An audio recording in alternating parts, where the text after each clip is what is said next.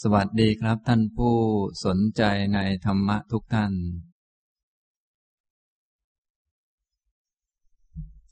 วันนี้บรรยาย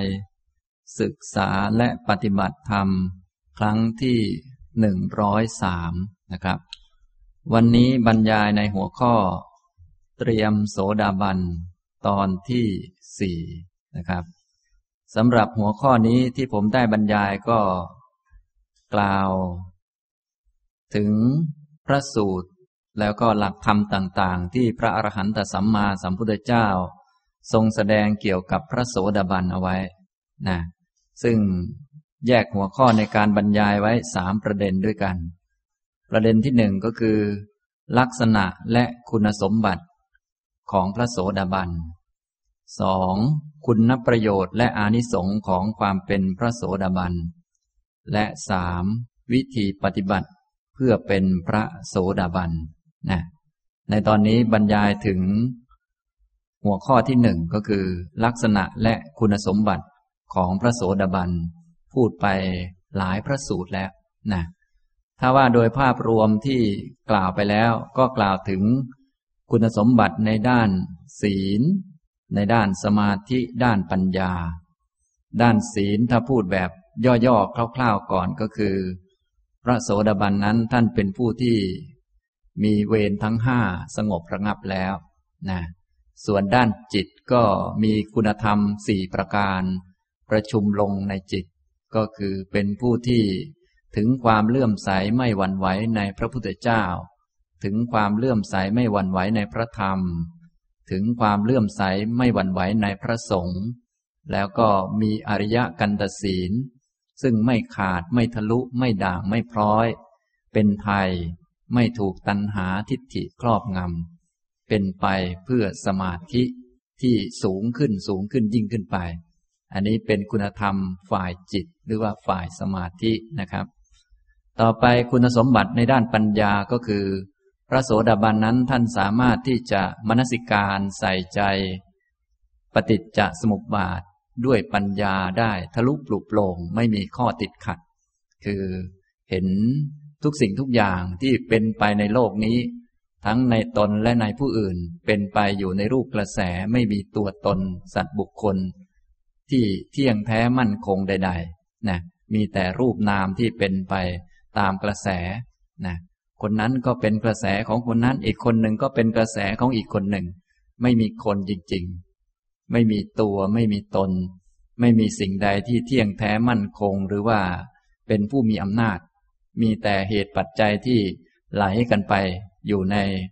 ลักษณะเป็นกระแสของปฏิจจสมุปบาท อันนี้คือคุณสมบัติทางด้านปัญญาของพระโสดาบันนะซึ่งผมก็ได้ยกพระสูตรมาอ่านให้ฟังบ้างเล็กๆน้อยๆเดี๋ยวถ้าพูดถึงในประเด็นอื่นๆ จะยกมาอีกต่อไป ตอนนี้พูดประเด็นที่หนึ่ง ลักษณะและคุณสมบัติของพระโสดาบัน ด้านศีล ด้านสมาธิ ด้านปัญญา นะ แต่ถ้าพูดถึงศีลสมาธิปัญญา ถ้าเอาแบบเต็มที่แล้ว ผู้ที่มีสมบูรณ์ทั้งหมดก็เป็นพระอรหันต์ ฉะนั้นพระโสดาบันนี้ท่านจึงเรียกว่า ผู้มีปกติทำให้บริบูรณ์ในศีล แต่ว่ายังไม่มีสมาธิที่บริบูรณ์ ยังไม่ได้มีปัญญาที่บริบูรณ์ นะ จะอ่านเกี่ยวกับบุคคลสามประเภทนี้ให้ฟัง ที่แสดงถึงศีลสมาธิปัญญา ในคำพีอภิธรรมปิดกปุคละบัญญัติ ข้อหนึ่งร้อยยี่สิบเจ็ดมีข้อความว่า บุคคลผู้มีปกติทำให้บริบูรณ์ในศีลทำให้พอประมาณในสมาธิทำให้พอประมาณในปัญญาเป็นไฉน บุคคลผู้เป็นโสดาบัน และสกทาคามี บุคคลเหล่านี้เรียกว่า ผู้มีปกติทำให้บริบูรณ์ในศีลทำให้พอประมาณในสมาธิทำให้พอประมาณในปัญญา ข้อหนึ่งร้อยยี่สิบแปดบุคคลผู้มีปกติทำให้บริบูรณ์ในศีลทำให้บริบูรณ์ในสมาธิทำให้พอประมาณในปัญญา เป็นไนบุคคลผู้เป็นอนาคามี บุคคลนี้เรียกว่า ผู้มีปกติทำให้บริบูรณ์ ในศีลทำให้บริบูรณ์ ในสมาธิทำให้บริทำให้พอประมาณในปัญญา ข้อหนึ่งร้อยยี่สิบเก้าบุคคลผู้มีปกติทำให้บริบูรณ์ในศีลทำให้บริบูรณ์ในสมาธิ ทำให้บริบูรณ์ในปัญญาเป็นไฉนบุคคลผู้เป็นอรหันต์บุคคลนี้เรียกว่า ผู้มีปกติทำให้บริบูรณ์ในศีลทำให้บริบูรณ์ในสมาธิทำให้บริบูรณ์ในปัญญา อันนี้พูดถึง ไตรสิกขาหรือว่า ศีลสมาธิปัญญา ซึ่งเป็นตัวคุณสมบัติที่ทำให้เกิดมีขึ้นใน พระอริยเจ้านะทีนี้ถ้าพูดเรียงตามลำดับไป ตอนนี้เราพูดถึงคุณสมบัติพระโสดาบัน ถ้าเอาเรื่องศีลสมาธิปัญญามากล่าว พระโสดาบันท่านก็ได้ชื่อว่า เป็นผู้มีปกติทำให้บริบูรณ์ในศีลทำให้พอประมาณในสมาธิทำให้พอประมาณในปัญญานะที่ถ้าพูดในแบบไตรสิกขาแล้ว พระโสดาบันกับพระสักทาคามีนี้ทำให้บริบูรณ์ในศีลทำให้ศีลบริบูรณ์ ข้อที่เกี่ยวกับศีล เช่น ศีลห้าหรือว่าทุจริตต่างๆ เนี่ยจะไม่มีเกิดขึ้นและเจตนาที่ไม่ดีต่างๆสำหรับพระโสดาบันกับพระสกทาคามี ท่านเป็นผู้ทำให้บริบูรณ์ในศีล ศีลบริบูรณ์ ไม่มีทางที่จะผิดศีลอีกต่อไป แม้แต่ความคิดแม้แต่เจตนาในใจก็ไม่มีขึ้นมาเลย เรื่องที่จะคิดทุจริตนี่ไม่มี ที่เจตนาจะผิดศีลห้านี้ไม่มีไม่เกิดขึ้น อย่างนี้เรียกว่าทำให้บริบูรณ์ในศีล แต่ว่าท่านทำให้พอประมาณในสมาธิ สมาธินี้พอประมาณคือไม่ช่ำชอง หรือบางท่านไม่ได้ฝึกมา ก็อาจจะเป็นคนที่ไม่ได้สมาธิถึงระดับฌานอะไรต่าง แม้แต่ตอนบรรลุเนี่ย ท่านก็มีจิตสงบแนบแน่นถึงอัปปนา แต่พอบรรลุเรียบร้อยแล้วก็ไม่ได้สมาธิยังไม่บริบูรณ์ก็ได้ แต่บางท่านได้ฝึกมาก่อนก็ได้สมาธิระดับนั้น ๆ ไปนะถ้ามีมีกิเลสเข้ามาก็ไม่เป็นไร แต่ถ้ามีกิเลสเกิดขึ้นก็อาจจะไปยินดียินร้าย เสียสมาธิได้ อย่างนี้ทำนองนี้ เรียกว่าทำให้ประมาณ พอประมาณในสมาธิ สมาธิยังไม่บริบูรณ์ ยังมีความยินดี เมื่อมีของที่น่ารัก ยังมีความยินร้ายเมื่อเจอกับของที่น่าชังได้ อันนี้คือลักษณะพระโสดาบันกับพระสกทาคามีทำให้พอประมาณในสมาธิ และทำให้พอประมาณในปัญญานะปัญญายังไม่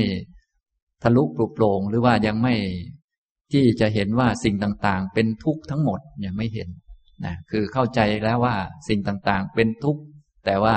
มันยังไม่เข้าถึงอกถึงใจของท่านนะยังรู้ว่า เออ มันเป็นทุกข์แต่ว่าเป็นของไม่เที่ยง แล้วก็ยังอยากได้อยู่บ้างอะไรบ้าง ยังไม่พอที่จะทิ้งได้ทั้งหมด อย่างนี้เรียกว่าทำให้พอประมาณในปัญญานะส่วนบุคคลผู้มีปกติทำให้บริบูรณ์ในศีลทำให้บริบูรณ์ในสมาธิ ทำให้พอประมาณในปัญญาก็คือพระอนาคามี พระอนาคามีนี้จะมีสมาธิบริบูรณ์ ไม่มีความยินดียินร้ายที่เกิดจากกามคุณทั้งห้า มีกามคุณดีๆ ก็ไม่ดีใจ กามคุณเสียไปหรือว่าไม่ถูกใจก็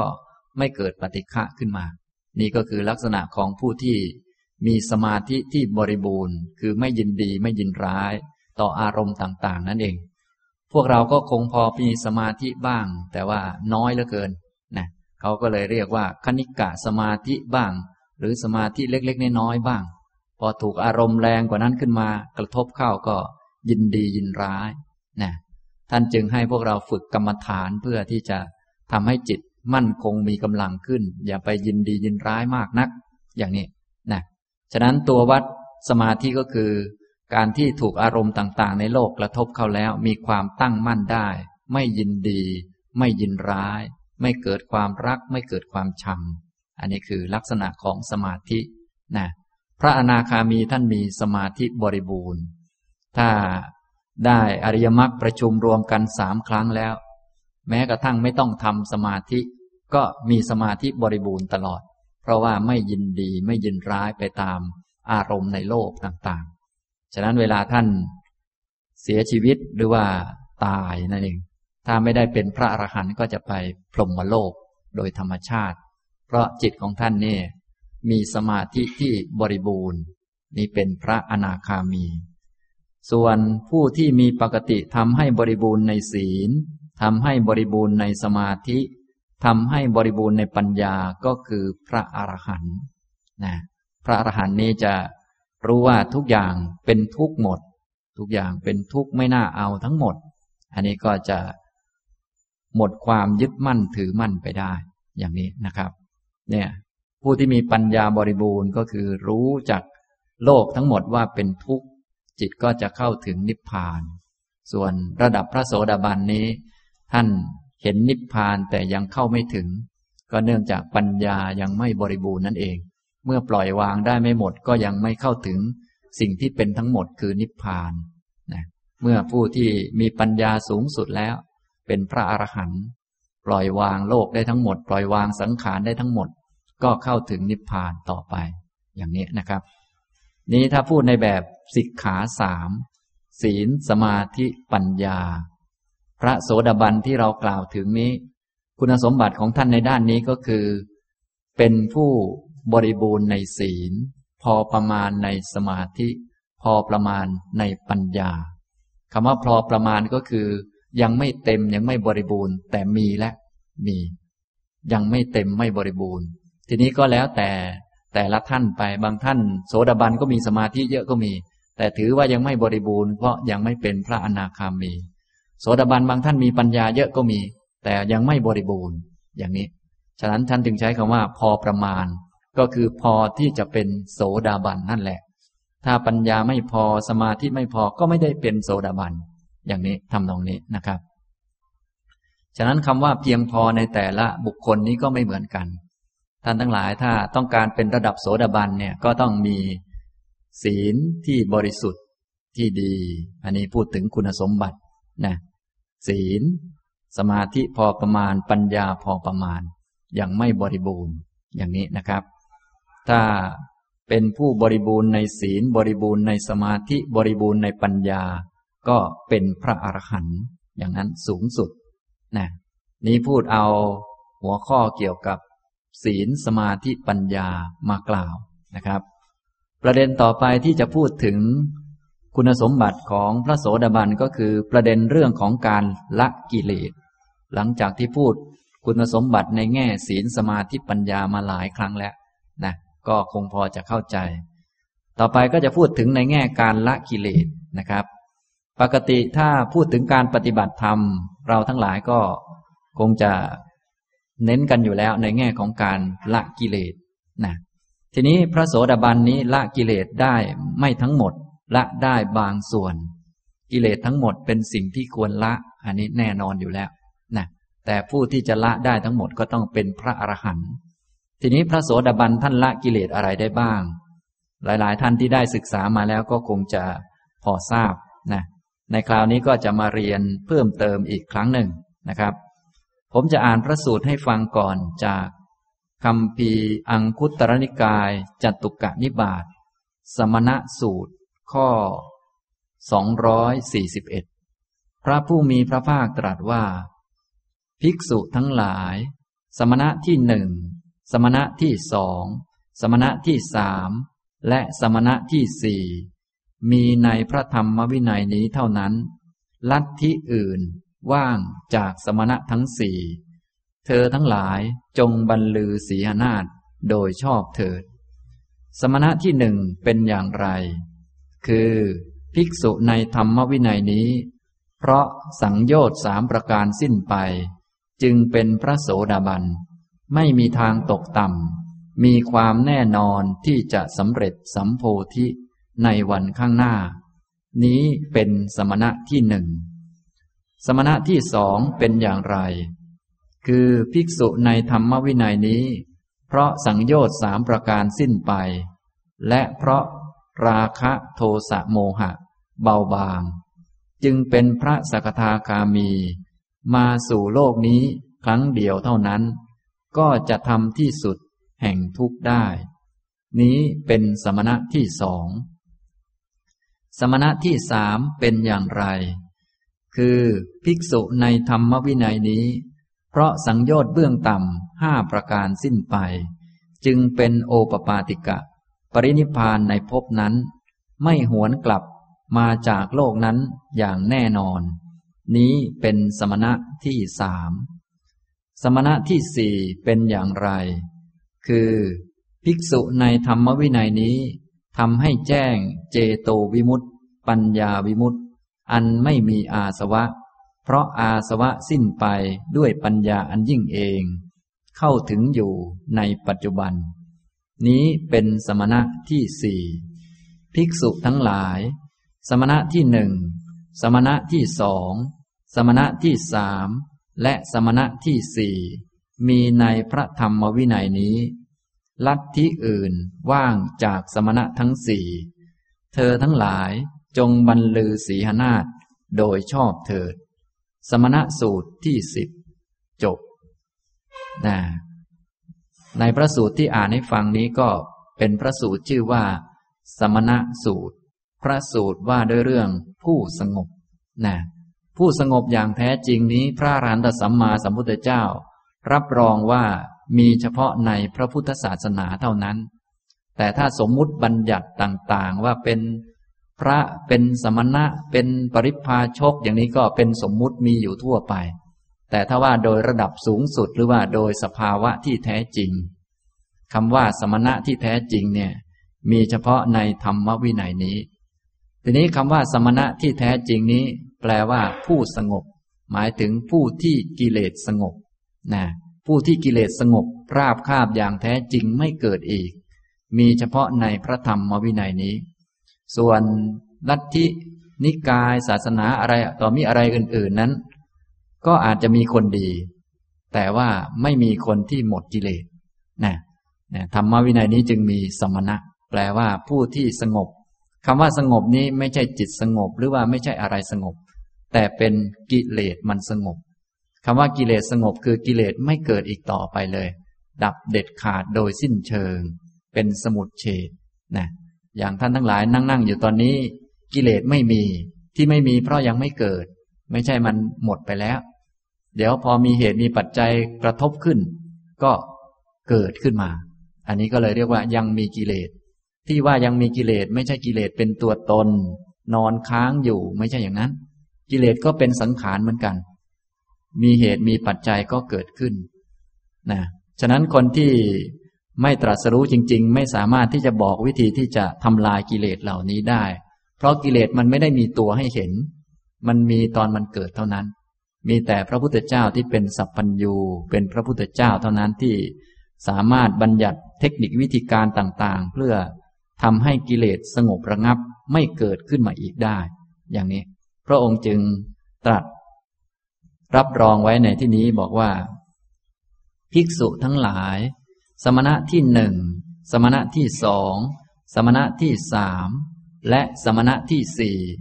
มีในธรรมวินัยนี้เท่านั้น ลัทธิอื่นว่างจากสมณะทั้งสี่เธอทั้งหลายจงบรรลือสีหนาฏโดยชอบเถิดนะอันนี้ก็เป็นคำที่พระพุทธองค์รับรอง ว่านอกศาสนาลัทธิอื่น ว่างจากสมณะทั้งสี่ว่างจากพระโสดาบัน พระสกทาคามี พระอนาคามี พระอรหันต์คนดี คนทำกุศลต่างๆ ก็มีทั่วไป คนใจดีคนมีเมตตา ก็มีทั่วไป แต่ว่าคนที่หมดกิเลสกิเลสไม่เกิดเนี่ยมีเฉพาะในพระพุทธศาสนาเนี่ยเรียกว่าสมณะ จึงแปลว่า ผู้สงบ คือกิเลสสงบ ที่ท่านทั้งหลายพากันมาปฏิบัติธรรมมาฟังธรรมเนี่ย ก็เพื่อจะเป็นสมณะนั่นแหละ เพื่อให้กิเลสมันสงบ เพราะว่า พอกิเลสมันเกิดขึ้นมันจะวุ่นวาย มันจะเร่าร้อน ที่เราร้อนก็เพราะกิเลส และถ้าไปทำตามกิเลสผลของมันก็ออกมาเป็นความทุกข์อย่างนี้ ตอนไม่มีกิเลสนี่ก็รู้สึกสบายทุกคนนะ ปลอดภัยดีอะไรดี แต่พอมันมีเหตุมีปัจจัยของไม่ปลอดภัยคือกิเลสต่างๆ ภัยต่างๆ เวรต่างๆก็มีขึ้นมาเนี่ยอย่างนี้ทำนองนี้ เราจึงมาฟังธรรมแล้วก็ประพฤติปฏิบัติ ตามอริยมรรคที่พระพุทธองค์ตรัสไว้ เพื่อจะทำให้กิเลสมันสงบ มันระงับมันไม่เกิดอีก เนี่ย พระองค์ก็ตรัสแล้วก็บอกกับสาวกทั้งหลายว่า เธอทั้งหลายจงบรรลือสีหนาฏโดยชอบเถิด สามารถพูดได้เลย และถูกต้องด้วยนะไม่ต้องไปกลัวใครนะบรรลือสีหนาฏได้เลย ไม่ใช่บรรลือแมวนะ ไม่ใช่บรรลือแมวหนาฏแต่เป็นสีหนาฏคือสามารถบรรลือบอกได้ ว่าถ้าเป็นคนดีก็มีทั่วไป คนที่มีเมตตาเป็นคนที่ทำสาธารณประโยชน์มีทั่วไป แต่ถ้าจะเป็นคนหมดกิเลส ไม่มีกิเลสเกิดอีกเลยนี่จะต้องเฉพาะในธรรมวินัยนี้ ในพระพุทธศาสนาเท่านั้นอย่างนี้สามารถบรรลือเสียนาฏได้ โดยชอบโดยถูกต้อง ไม่มีใครคัดค้านได้ บัณฑิตวินยูชนไม่คัดค้าน ส่วนปุถุชนผู้ไม่รู้เรื่องอาจจะคัดค้าน อันนั้นก็ฟังไม่ขึ้น เพราะว่าเป็นเสียงของคนไม่มีความรู้นะอย่างนี้ทำนองนี้นะครับ นี้พระพุทธองค์ตรัสรับรองไว้ สมณะที่หนึ่งสมณะที่สองสมณะที่สามและสมณะที่สี่มีในธรรมวินัยนี้เท่านั้น ลัทธิอื่นว่างจากสมณะทั้งสี่เธอทั้งหลายจงบรรลือศีนาฏโดยชอบเถิดนะทีนี้ที่เรากำลังเรียนแล้วก็สนใจกันอยู่ในที่นี้ ก็เฉพาะสมณะที่หนึ่งเพราะว่าเริ่มต้นเท่านั้นเองนะถ้าทั้งหมดก็ บางทีพวกเราฟังอาจจะเหมือนแงนคอฟังนะฉะนั้นก็เริ่มต้นสมณะที่หนึ่งคือพระโสดาบันนี้เป็นอย่างไร พระพุทธองค์ก็ตรัสว่า สมณะที่หนึ่งเป็นอย่างไร คือภิกษุในธรรมวินัยนี้ เพราะละสังโยชน์เพราะสังโยชน์สามประการสิ้นไป จึงเป็นโสดาบัน ไม่มีทางตกต่ำมีความแน่นอนที่จะสำเร็จสัมโพธิ ในวันข้างหน้า นี้เป็นสมณะที่หนึ่งนะครับ เนี่ยสมณะที่หนึ่งท่านก็มีคุณสมบัติในแง่ การละกิเลส ในแง่ความสิ้นไปของเครื่องผูกทางจิตเนี่ยอยู่สามประการ เพราะสังโยชน์สามประการสิ้นไป จึงให้ชื่อท่านว่าเป็นโสดาบันนี่พูดในแง่คุณสมบัติทางการละกิเลส ท่านทั้งหลายคงจะเคยได้ยินบ่อยๆ เวลาพูดถึงกิเลสนี่เรานิยมพูดถึงสังโยชน์บ้างอนุสัยบ้างอะไรบ้างนะแต่ว่าที่ผมจะสอนตอนนี้ก็จะพูดในแง่สังโยชน์เพราะว่าถ้าพูดหลายหมวดเกินไปบางทีก็จะกลายเป็นเรียนเรื่องกิเลสไปอีกนะแต่ตอนนี้เรามาเรียนเรื่องพระโสดาบันก็จะยกกิเลสมาบางกลุ่ม เพื่อเข้าใจง่ายนะในพระสูตรนี้ก็กล่าวถึงสังโยชน์สามประการสิ้นไป จึงเป็นโสดาบัน คำว่าสิ้นไปสิ้นไปนี้คือไม่เกิดอีก ที่ไม่เกิดอีกก็เพราะมีอริยมรรคมีองค์แปดประชุมรวมกันขึ้น เมื่อมีอริยมรรคเกิดขึ้น ก็ละกิเลสทำให้กิเลสหมดไปสิ้นไป กิเลสก็จะไม่เกิดอีก สังโยชน์สามประการนั้นก็คือ สักกายทิฏฐิ วิจิกิจฉา และสีลพตะปรามาตเนี่ยก็เป็นกิเลสที่พระโสดาบันละได้ เป็นคุณสมบัติในแง่การละกิเลส สังโยชน์สามประการสิ้นไปอย่างนี้นะครับ ก็เป็นเพราะท่านมีคุณสมบัติด้านอื่นๆ คือมีศีลสมาธิปัญญา มีอริยมรรคมาประชุมกัน นั่นแหละ จึงทำให้กิเลสเหล่านี้หมดไปสักกายทิฏฐินี้คืออะไร หลายๆ ท่านในที่นี้คงจะเคยฟังมาแล้ว ผมก็เคยบรรยายมาแล้วนะ ก็จะพูดในทำนองทบทวนอาจจะไม่พูดแบบละเอียด เอาแบบทำนองทบทวน สักกายทิฏฐิก็คือ ความเห็นผิดที่ไปยึดรูปนามขันห้าว่าเป็นตัวเป็นตนเป็นของตน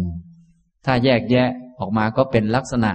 มียี่สิบลักษณะด้วยกัน เป็นลักษณะของทิฏฐิที่จำแนกแจกแจงออกมา ในขันห้าขันละสี่ขันละสี่ก็เลยเป็นยี่สิบนี่เป็นอาการของมันปรากฏออกมา ส่วนตัวสภาวะก็คือตัวทิฏฐิตัวความเห็นที่ผิดพลาด ว่ามีตัวมีตน มีตนที่ยังแท้ถาวรออยู่คนหนึ่ง อย่างนี้คือสักกายทิฏฐิ ลักษณะของสักกายทิฏฐิที่เห็นง่ายๆ เห็นจัดจะเห็นชัดๆ และเป็นตัวแรงๆก็คือ ตัวที่รู้สึกว่าเราถูกเสมอ อันนี้คือสักกายทิฏฐิที่แรงๆท่านทั้งหลายก็จะมีความรู้สึกอย่างนั้นอยู่บ้าง ตอนมันเกิดขึ้น ตอนนี้อาจจะไม่รู้สึกว่ามีตัวตนเป็นผู้ถูกอะไร แต่พอมันเกิดขึ้น เนื่องจากมีอารมณ์กระทบเข้า จะเกิดความรู้สึกว่าเราถูกเสมอ จนกระทั่งแม้ทำผิดบ้าง มันก็ยังรู้สึกว่าถูก เช่นว่า โอ้ คนเราเป็นปุถุชน มันก็ต้องปีผิดกันบ้างแหละเนี่ยอันนี้ก็คือสักกายทิฏฐิมันขึ้นมา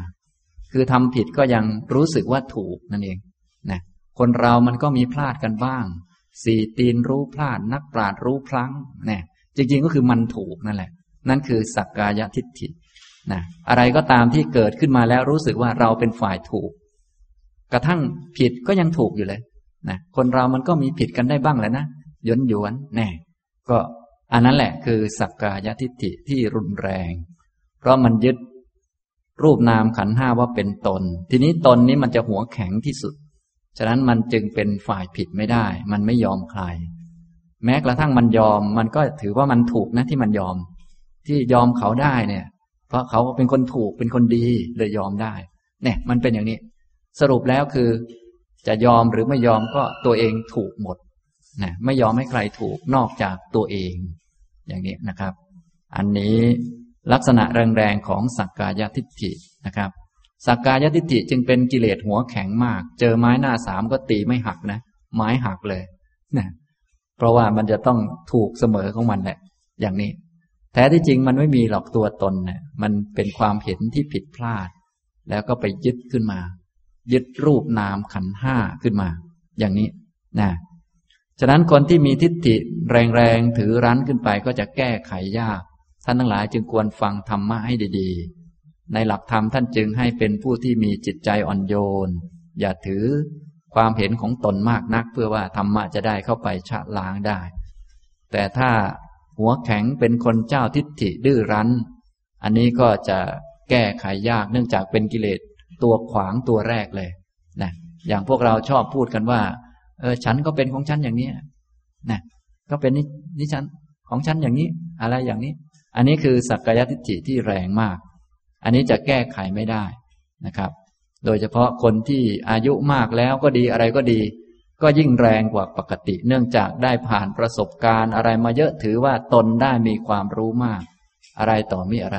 พอตนรู้มากฉันก็ถูก พอคนอื่นทำไม่ถูกใจหรือว่าอะไรต่อมีอะไรขึ้นมาก็รู้สึกว่า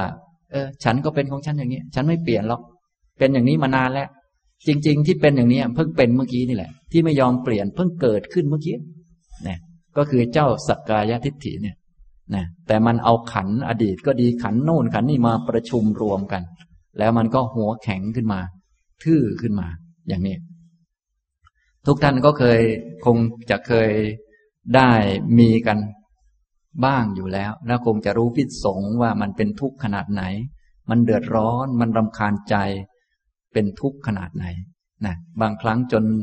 ไม่ยอมฟังใครเลย บางทีก็ต้องไปหาเหตุผล มาให้ตัวเองดูดี ให้ตัวเองถูกอย่างนั้นอย่างนี้ วุ่นวายไปมากนะจึงเป็นกิเลสตัวร้ายนะครับ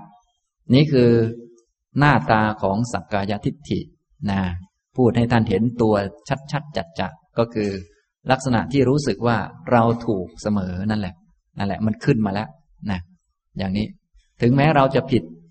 ก็ยังถูกอยู่เลย ต้องมีผิดกันบ้างแหละคนเรา ต้องมีพลาดกันได้บ้าง แน่ อย่างนี้ทำตรงนี้นะครับ อันนี้คือสักกายทิฏฐินะ ความเห็นผิดว่ากายใจนี้เป็นตัวเป็นตน ถ้าแจกแจงแยกแยะออกมาโดยละเอียดก็แยกแยะออกมาตามขันห้า เป็นผู้ที่เห็นผิดในขันห้า พระโสดาบันก็จะไม่เห็นอย่างนั้นแล้ว ละได้หมด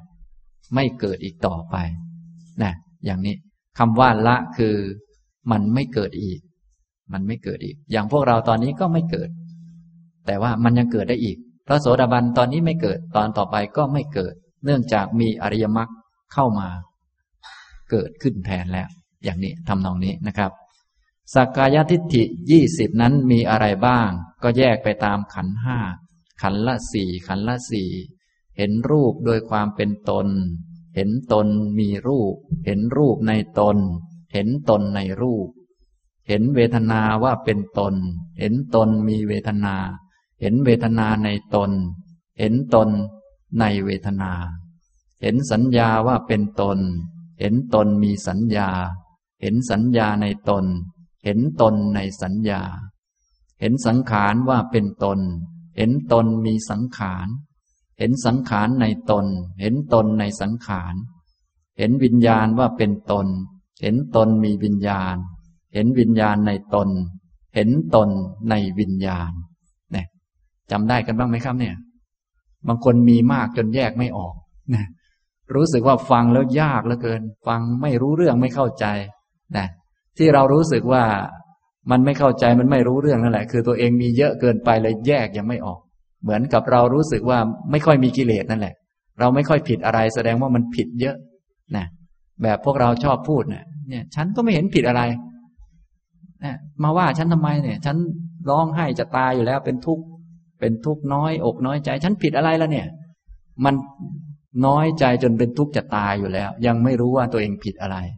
ฉะนั้นพวกที่ไม่รู้ว่าตัวเองผิดอะไร อันนี้แหละ พวกนี้แหละผิดมากที่สุด ก็เหมือนกับ ผมพูดไปยี่สิบชื่อนี่โอ้อะไรอาจารย์ แสดงว่าคนนั้นมีเยอะเลยไม่รู้จัก แต่ถ้ามีน้อยลงจะเริ่มรู้จัก อย่างนี้ทำนองนี้นะครับ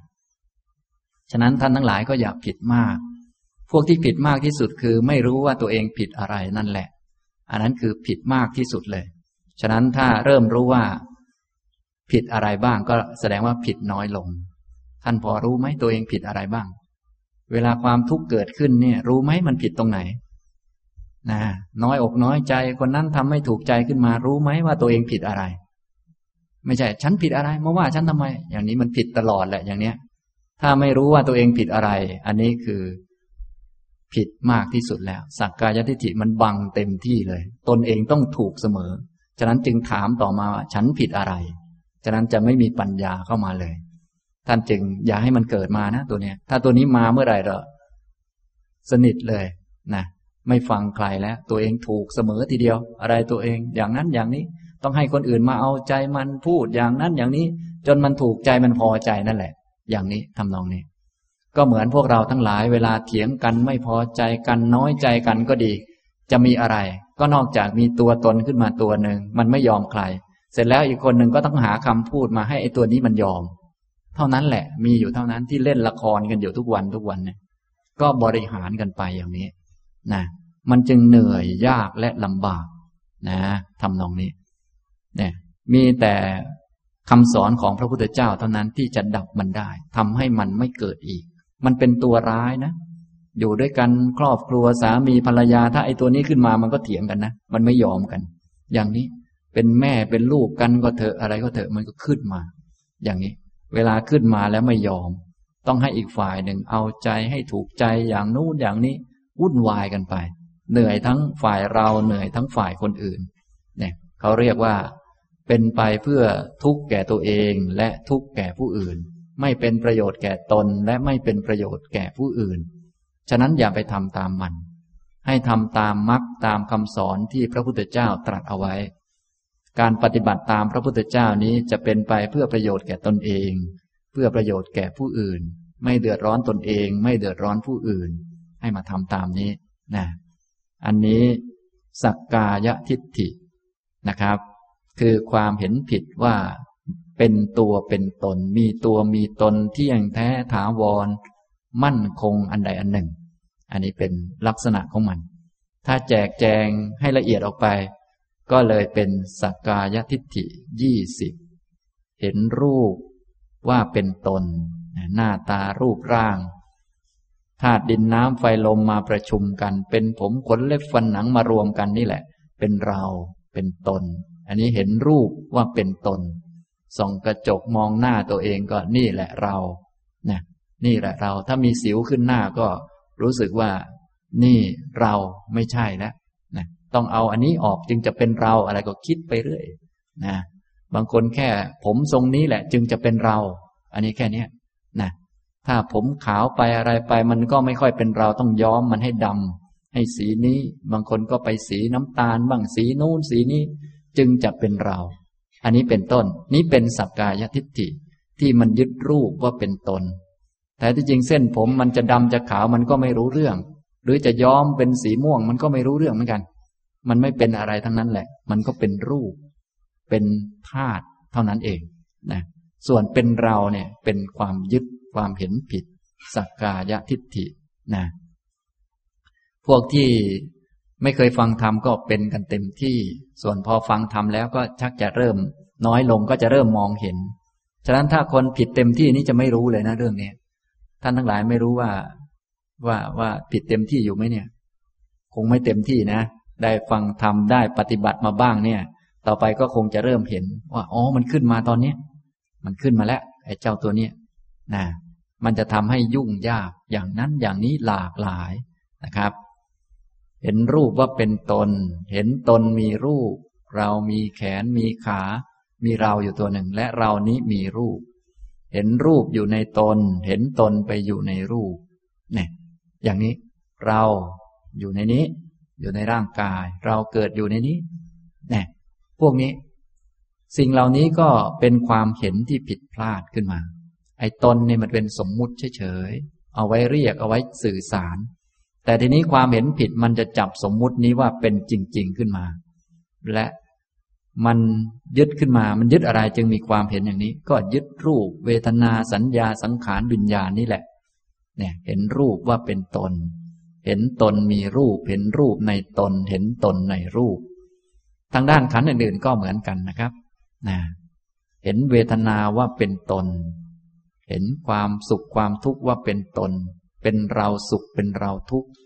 จริง ๆ ทุกข์นี้เป็นเวทนา สุขนั้นเป็นเวทนา ทีนี้คนที่ไปยึดถือไม่เข้าใจความจริงก็ เห็นเวทนาว่าเป็นเรา เราเป็นสุขเราเป็นทุกข์ หรือเห็นเวทนาเป็นของเราขึ้นมานะเรามีความสุขเรามีความทุกข์ เนี่ย เรามีเวทนา เห็นเวทนาอยู่ในเราเห็นเราอยู่ในเวทนา เราปวดจะตายอยู่แล้วก็ว่าไปนะพวกนี้แท้ที่จริงที่จะตายอยู่แล้วนี่คือเวทนาไม่มีเราหรอก แต่บางทีพอปวดขึ้นมาจริง ๆ เราจะตายอยู่แล้ว อาจารย์ไม่เจอบ้างก็แล้วไป ตอนนี้ผมจะตายแล้ว ก็เอาผมไปไว้ในเวทนามันก็จะตายแล้วอยู่นั่นแหละมันเป็นอย่างนั้นไปเรื่อย เนี่ยเป็นความเห็นผิด เป็นความเห็นผิด เราจะอยู่ได้ เราจะตาย พอขันจะแตกก็ว่าเราจะตาย พอขันอยู่ได้สบายก็ว่าเราอยู่สบาย ก็มีแต่เรื่องตัวตน ยึดถือขึ้นมา อย่างนี้นะสัญญาก็เหมือนกัน เห็นสัญญาว่าเป็นตนเป็นคนเป็นหญิงเป็นชายนะอย่างผมนั่งอยู่ข้างหน้าเนี่ย ก็ว่าเป็นอาจารย์สุภีจริง ๆ อยู่ข้างหน้าเนี่ย อันนี้ก็ไปเห็นสัญญาว่าเป็นคน แต่ที่จริงอาจารย์สุภีอยู่ที่ไหนครับเนี่ย นั่งอยู่ข้างหน้า ไม่ใช่ อาจารย์สุพีนี้อยู่ในสัญญา เป็นสัญญาเกิดขึ้น เรียกว่าปุริสสัญญา เป็นสัญญามันเกิดในจิตขึ้นมา พอสัญญามันบอกว่านี่คือคนผู้หญิงผู้ชายขึ้นมา เราก็ไป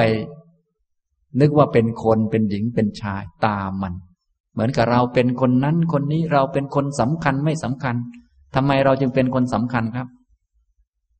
เพราะมันกำหนดสัญญามันบอก มันกำหนดว่าเราเป็นคนสำคัญก็เลยสำคัญขึ้นมา เราเชื่อมันไหมว่าเราสำคัญจริง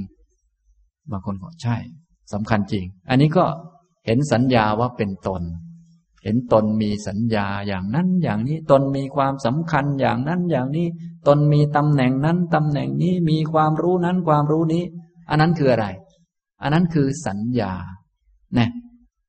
กำหนดให้มันสำคัญมันก็เลยสำคัญกำหนดให้สูงก็เลยสูงกำหนดให้ต่ำก็ต่ำ แล้วตนมีความสูงมีความต่ำไหมเนี่ยอย่างนี้ก็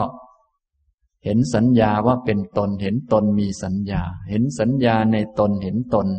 ในสัญญา ตนอยู่ในตำแหน่งนั้น ตนอยู่ในตำแหน่งนี้ ตนอยู่ในภาวะนั้น ตนอยู่ในภาวะนี้ ตนอยู่ในสำคัญ ตนเป็นผู้สำคัญในงานนี้งานนี้ ถ้าไม่มีตนแล้ว ไม่มีเราไปแล้วงานคงจะกล่อยแล้ว ก็คิดไปเรื่อย นี่มันยึดสัญญา ยึดสัญญาทำนองนี้ พอเข้าใจไหมครับ เนี่ย เห็นสัญญาว่าเป็นตน เห็นตนมีสัญญา เห็นสัญญาในตน เห็นตนในสัญญานะสัญญามันเป็นการกำหนด ให้เป็นสิ่งนั้นสิ่งนี้ อย่างแก้วเนี่ย แก้วอยู่ที่ไหนครับเนี่ยแก้ว แก้วอยู่ในใจ อยู่ในสัญญากำหนดให้เป็นแก้วก็เลยเป็น จริง ๆ มันเป็นแก้วไหมหรือมันไม่ใช่แก้ว กำหนดให้มันเป็นมันก็เป็นกำหนดให้มันไม่เป็นมันก็ไม่เป็น มันอยู่ในใจเราแหละ ทีนี้ถ้าเราไปเชื่อมันว่ามันจริง เราก็หลงมันแล้วนะทีนี้บางคนไปหลงสัญญาว่าเป็นคนเป็นหญิงเป็นชาย เป็นตัวตน เป็นเราขึ้นมา นั่นแหละเขาเรียกว่า สักกายทิฏฐิ ก็ไปยึดเจ้าสัญญา จริง ๆ สัญญามากำหนดว่าเราเป็นนั่นเป็นนี่เอาไว้ ใช้ในการสื่อสาร เอาไว้บริหารทุกเนี่ย เราเป็นสามีเราเป็นภรรยานะใครบอกว่าเราเป็นภรรยา สัญญามันกำหนด ทีนี้บางคนเชื่อสัญญา เราเป็นจริง ๆ นะแน่อย่างนี้ก็ว่าไปทำนองนี้นะเหมือนท่านเป็นคนเนี่ย ท่านเป็นคนจริงๆไหมคนอยู่ที่ไหน อยู่ในการกำหนดให้เป็นคน ก็เลยเรียกว่าเป็นคนนะกำหนด ถ้าเราไปยึดว่าเราเป็นคนจริง ๆ ขึ้นมาก็เป็นการ ยึดสัญญาเห็นสัญญาว่าเป็นตน เป็นคนเป็นหญิงเป็นชาย แต่ที่จริงคนนี้เป็นสมมุติ นี่พอเข้าใจไหมครับ พระอริยเจ้าท่านไม่เห็นแล้ว ท่านไม่เห็นผิดในเรื่องนี้ ท่านก็รู้ว่าคนมันสมมุติเฉยส่วนที่จริงก็คือ รูปเวทนาสัญญาสังขารวิญญาณเขากำหนดว่าดี อันนี้เขากำหนดว่าแก้ว ท่านก็รับรู้ว่าเขากำหนดกันแต่ไม่ยึดถือ ไม่เห็นผิดว่ามันจะมีตัวจริง ๆ จังๆ คนนี้เขากำหนดว่าชื่อนี้ ท่านก็รู้ว่าเขากำหนดว่าชื่อนี้ แต่จริง ๆ ท่านไม่รู้ไม่เข้าใจผิดว่าจะมีคนคนนี้จริง ๆ หรอก แต่มีชื่อนี้นะอย่างนี้ ไอคนนี้ก็คือ รูปนามเป็นกระแสที่ไหลไปเรื่อยๆ ไม่มีการหยุด เหมือนอาจารย์สุภีมีจริงๆไหมคนที่เข้าใจจริง ๆ ท่านก็จะรู้แล้วโอ้ นี่เป็นสมมุติเรียก จริง ๆ นี้มีแต่รูปนามขันห้าที่ไหลเป็นรูปกระแส อย่างนี้ทำนองนี้ ฉะนั้นลักษณะปัญญาของพระโสดาบันจึงสามารถใส่ใจมนสิการถึงปฏิจจสมุปบาทได้อย่างดี เข้าใจไม่มีตัวตน จริง ๆ อยู่สักที่เดียว เข้าใจหมดนะเขาพูดอะไรมาก็เข้าใจกับเขานั่นแหละ แต่ไม่ยึดกับเขา เข้าใจ เออนั้นคนอื่นทำไม่ดีอย่างนี้นี้ก็เข้าใจ แต่รู้ว่าไม่มีคนอื่นจริง ๆ เป็นแค่คำเรียกสื่อสารให้มันง่าย ส่วนพวกไม่รู้เนี่ยยึดสัญญาว่าเป็นตนเป็นเขาจริง ๆ เป็นเราจริง ๆ อย่างนั้นอย่างนี้ขึ้นมานะเนี่ยท่านที่มีเยอะๆเนี่ย มีสักกายทิฏฐิมาก ๆ เกิดบ่อยๆเนี่ย ท่านจะฟังที่ผมพูดนี้ไม่รู้เรื่อง มันงง แต่ถ้าท่านที่มีน้อยลงจะฟังรู้เรื่องนะ อย่างนี้ทำนองนี้ ฉะนั้นถ้ารู้สึกว่าไม่รู้เรื่อง อันนั้นแสดงว่าไม่รู้เรื่องมาก ๆเลยนะทำนองนี้ก็เหมือนเรื่องกิเลสนั่นแหละ ถ้ารู้ว่าตัวเองมีกิเลสบ้างเนี่ย แสดงว่าเริ่มดีขึ้นแล้ว แต่ถ้ารู้สึกเหมือนตัวเองไม่ค่อยมีกิเลส ตัวเองถูกอยู่เรื่อย อันนี้ผิดตลอดแหละ พวกที่ชอบถามว่าฉันผิดอะไร พวกนี้แหละ ผิดตลอดแหละพวกนี้ผิดมากด้วยนะฉะนั้นจึงอย่าไปถามอย่างนั้น อย่าไปถามว่าฉันผิดอะไร มันผิดอยู่แล้วแหละ มันจึงทุกข์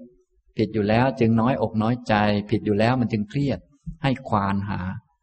ให้จับสภาวะเหล่านั้นขึ้นมาดู ความทุกข์นี่มันมีตัวตนไหม ไม่มีมันเป็นสังขารเกิดเพราะเหตุ และเหตุมันคืออะไรเล่า ก็ไล่ย้อนดูก็จะเข้าใจอย่างนี้นะครับ ต่อไปก็เรื่องสังขาร สังขาร บุญบาป กุศล อกุศลเนี่ย ทั้งดีทั้งไม่ดี คนก็ยึดกันมาก เห็นดีเป็นเรา เราเป็นคนดี เราเป็นคนไม่ดี ไม่ดีเป็นเราเนี่ยเรามีดีเรามีไม่ดี เรามีกุศล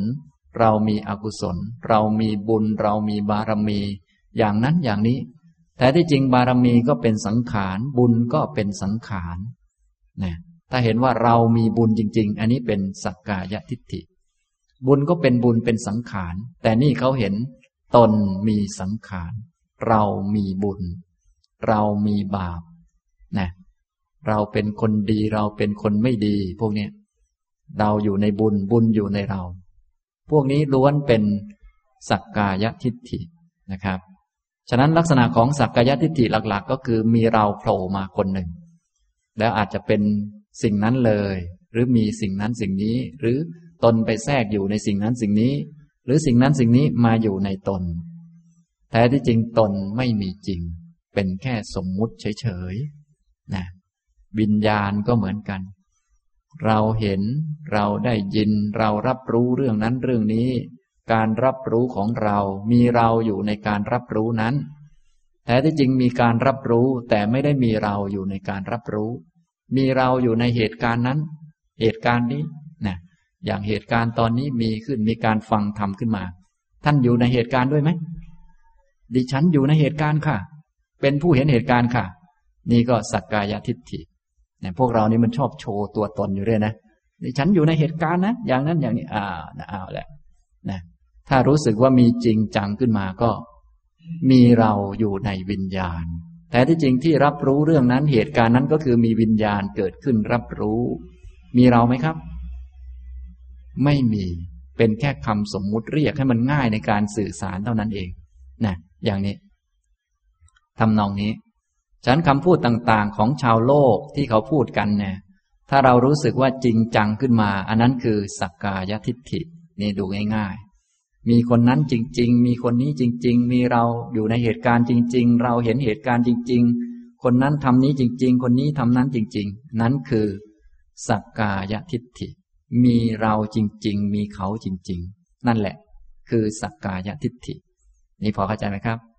ซึ่งสักกายทิฏฐิตัวนี้ก็เกิดจากการไปยึดรูปนามขันห้านี่แหละ ท่านจึงว่า เพราะยึดรูป ความเห็นผิดว่าเราจึงมีขึ้น เพราะไม่ยึดรูปความเห็นผิดว่าเราก็ไม่มีนะมันอยู่ที่ความยึดเท่านั้นเอง เพราะไม่รู้จักรูปว่าเป็นรูปมันก็ไปยึด เพราะยึดรูป ความเห็นผิดว่าเรามีมันก็มีขึ้นอันเรานี่มันมีขึ้นมาทีหลัง มันมีในความเห็นที่ผิดพลาดเท่านั้น พระโสดาบันก็ละความเห็นผิดตัวนี้ก่อนนะต่อไปแม้จะมีเราของเราโผล่ขึ้นมาอีก ท่านก็ไม่งงแล้ว ท่านเข้าใจแล้ว อ๋อ นี่เป็นสิ่งที่เกิดขึ้น มาภายหลังเป็นอุปทานเกิดขึ้นมาจากความยึด ไม่มีเราจริง ๆ เป็นแค่กระบวนการปฏิจจสมุปบาทตามเหตุปัจจัยว่า เพราะผัสสะเป็นปัจจัยเวทนาจึงมีขึ้น เพราะเวทนาเป็นปัจจัยตัณหาจึงมีขึ้น เพราะตัณหาเป็นปัจจัยอุปทานจึงมีขึ้น เท่านั้นเอง เป็นแค่ความยึดความถือ ไม่มีตัวตนจริง ๆ มีแต่ตัวตนที่เกิดจากความยึดความถือ เป็นครั้งครั้งพอเลิกถือมันก็ไม่มีนะแต่ปุถุชนที่ไม่ได้สดับเขานึกว่ามีจริงๆเนี่ยที่ผิดอยู่ก็คือมีจริง ๆ ถูกจริง ๆ เป็นเราจริง ๆ เป็นเขาจริง ๆ อย่างนี้นะครับ อันนี้คือสักกายทิฏฐินะพูดย่อๆนะ เพราะว่าเคยบรรยายไปแล้ว ตอนนี้มาบรรยายประเด็นที่เกี่ยวกับ กิเลสที่พระโสดาบันละได้ แบบสังโยชน์สามประการ อันที่หนึ่งคือสักกายทิฏฐิ ความเห็นผิดว่า มีตัวมีตนเที่ยงแท้ถาวรมั่นคง ตัวใดตัวหนึ่ง จะไม่มีขึ้นมาสำหรับพระโสดาบันนี่ อันที่หนึ่งอันที่สองก็คือวิจิกิจฉาความลังเลสงสัย เคลือบแคลง ใจรู้สึกยังไม่ลงยังเป็นสองแพร่ง ยังไม่ลงอย่างเต็มที่ ความสงสัยที่เป็นวิจิกิจฉานั้นมีอยู่แปดอย่าง จึงจะถือว่าเป็นความสงสัย ไม่ใช่สงสัยทุกเรื่องจะเป็นวิจิกิจฉานะ วิจิกิจฉานี่เป็นกิเลส แต่ความสงสัยบางเรื่องมันไม่ได้เป็นกิเลสมันเป็นคำพูดเฉยๆนะสงสัยว่าลาดพร้าวไปทางไหน อันนี้มันไม่ได้เป็นกิเลส มันเป็นแค่คำพูดธรรมดา เป็นสมมุติเฉยๆไม่ได้เป็นกิเลส ส่วนวิจิกิจฉาที่พระโสดาบันท่านละเนี่ย เป็นกิเลสนะบางคน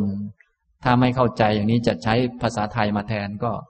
มีปัญหาก็ไม่กล้าถามอาจารย์กลัวเป็นกิเลส เลยเป็นกิเลสหนักกว่าเดิมไปอีกนะ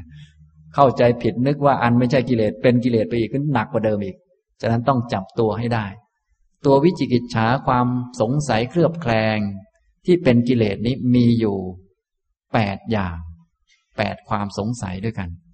อันที่หนึ่งก็คือ เครือบแคลงสงสัยลังเลในคุณของพระพุทธเจ้า เครือบแคลงสงสัยในพระพุทธเจ้า ว่าพระพุทธเจ้ามีจริงไหม แล้วที่ว่ามีคุณเป็นอรหังสัมมาสัมพุทโธ วิชาจารณะสัมปันโนเนี่ย จริงหรือเปล่า มีไหม เป็นคนตรัสรู้รู้แจ้งทั้งโลกนี้โลกอื่นนี่มีจริงไหมเนี่ยอันนี้คือวิจิกิจฉาแล้วเป็นกิเลสแล้วนะพระพุทธเจ้าตรัสรู้จริงหรือ ไหนท่านว่ามีแต่ของท่านเท่านั้นที่ถูก สมณะมีแต่ไทยธรรมวินัยนี้ ท่านว่าอย่างนี้ แล้วแล้วถ้าเผื่อท่านผิดขึ้นมาทางอื่นเขาเป็นจริงขึ้นมา อะไรงงอะเนี่ย สงสัยอย่างนี้เป็นวิจิกิจฉานะถ้าถ้าเกิดทางอื่นเขาถูกขึ้นมาทางนี้ผิดล่ะ ถ้ากลับกันอะเนี่ยคิดไปนะนี้เป็นกิเลสนะ จึงต้องรู้จักว่านี่เป็นวิจิกิจฉา ซึ่งปุถุชนก็ย่อมมีเกิดขึ้นเป็นเรื่องธรรมดา จึงต้องรู้จักมันว่านี่เป็นกิเลสเนี่ยอย่างเนี้ยจึงเป็นกิเลส ถ้าอย่างอื่น เช่นไปสงสัยเรื่องอื่น ๆ จิปาถะไม่ใช่กิเลสนะอันที่สองก็คือ เคลือบแคลงลังเลสงสัยในพระธรรม ในคุณของพระธรรม พระธรรมที่ว่าสวากขาโตภควตาธรรมโม ว่าพระอรหันตสัมมาสัมพุทธเจ้าตรัสไว้ชัดเจนถูกต้องดีแล้ว ใช่ไหม ที่อยู่ในพระไตรปิฎกเนี่ยมันเป็นของพระพุทธเจ้าไหมอะไรไหม คนอื่นไหม คนอื่นเติมเข้ามาไหมอะไรไหม เอาละทีนี้เริ่มมีปัญหา ปุถุชนก็ตั้งคำถามขึ้นมาได้นะอาจารย์เนี่ย มันใช่ของพระพุทธเจ้าหรือเปล่าในพระไตรปิฎกทั้งๆทที่พวกนี้ไม่เคยอ่านหรอก แต่ว่าก็พูดไปงั้นแหละพูดตามความสงสัยไม่รู้จักกำหนดว่านี่มันเป็นกิเลสตัวเองไม่รู้ขนาดนี้ทำไมไม่ยอมฟังผู้รู้เขา และ ทำเป็นสงสัยผู้รู้เขาอีก ไม่เคยอ่านด้วยซ้ำไป ไม่เคยศึกษา ไม่เคยเปิดสักหน้าด้วยซ้ำไป มันจริงไหมโนนทำท่าเหมือนกับตัวเองเก่งเหลือเกินแล้วเนี่ย มันมาแล้ว นี่จึงต้องเห็นตัวมัน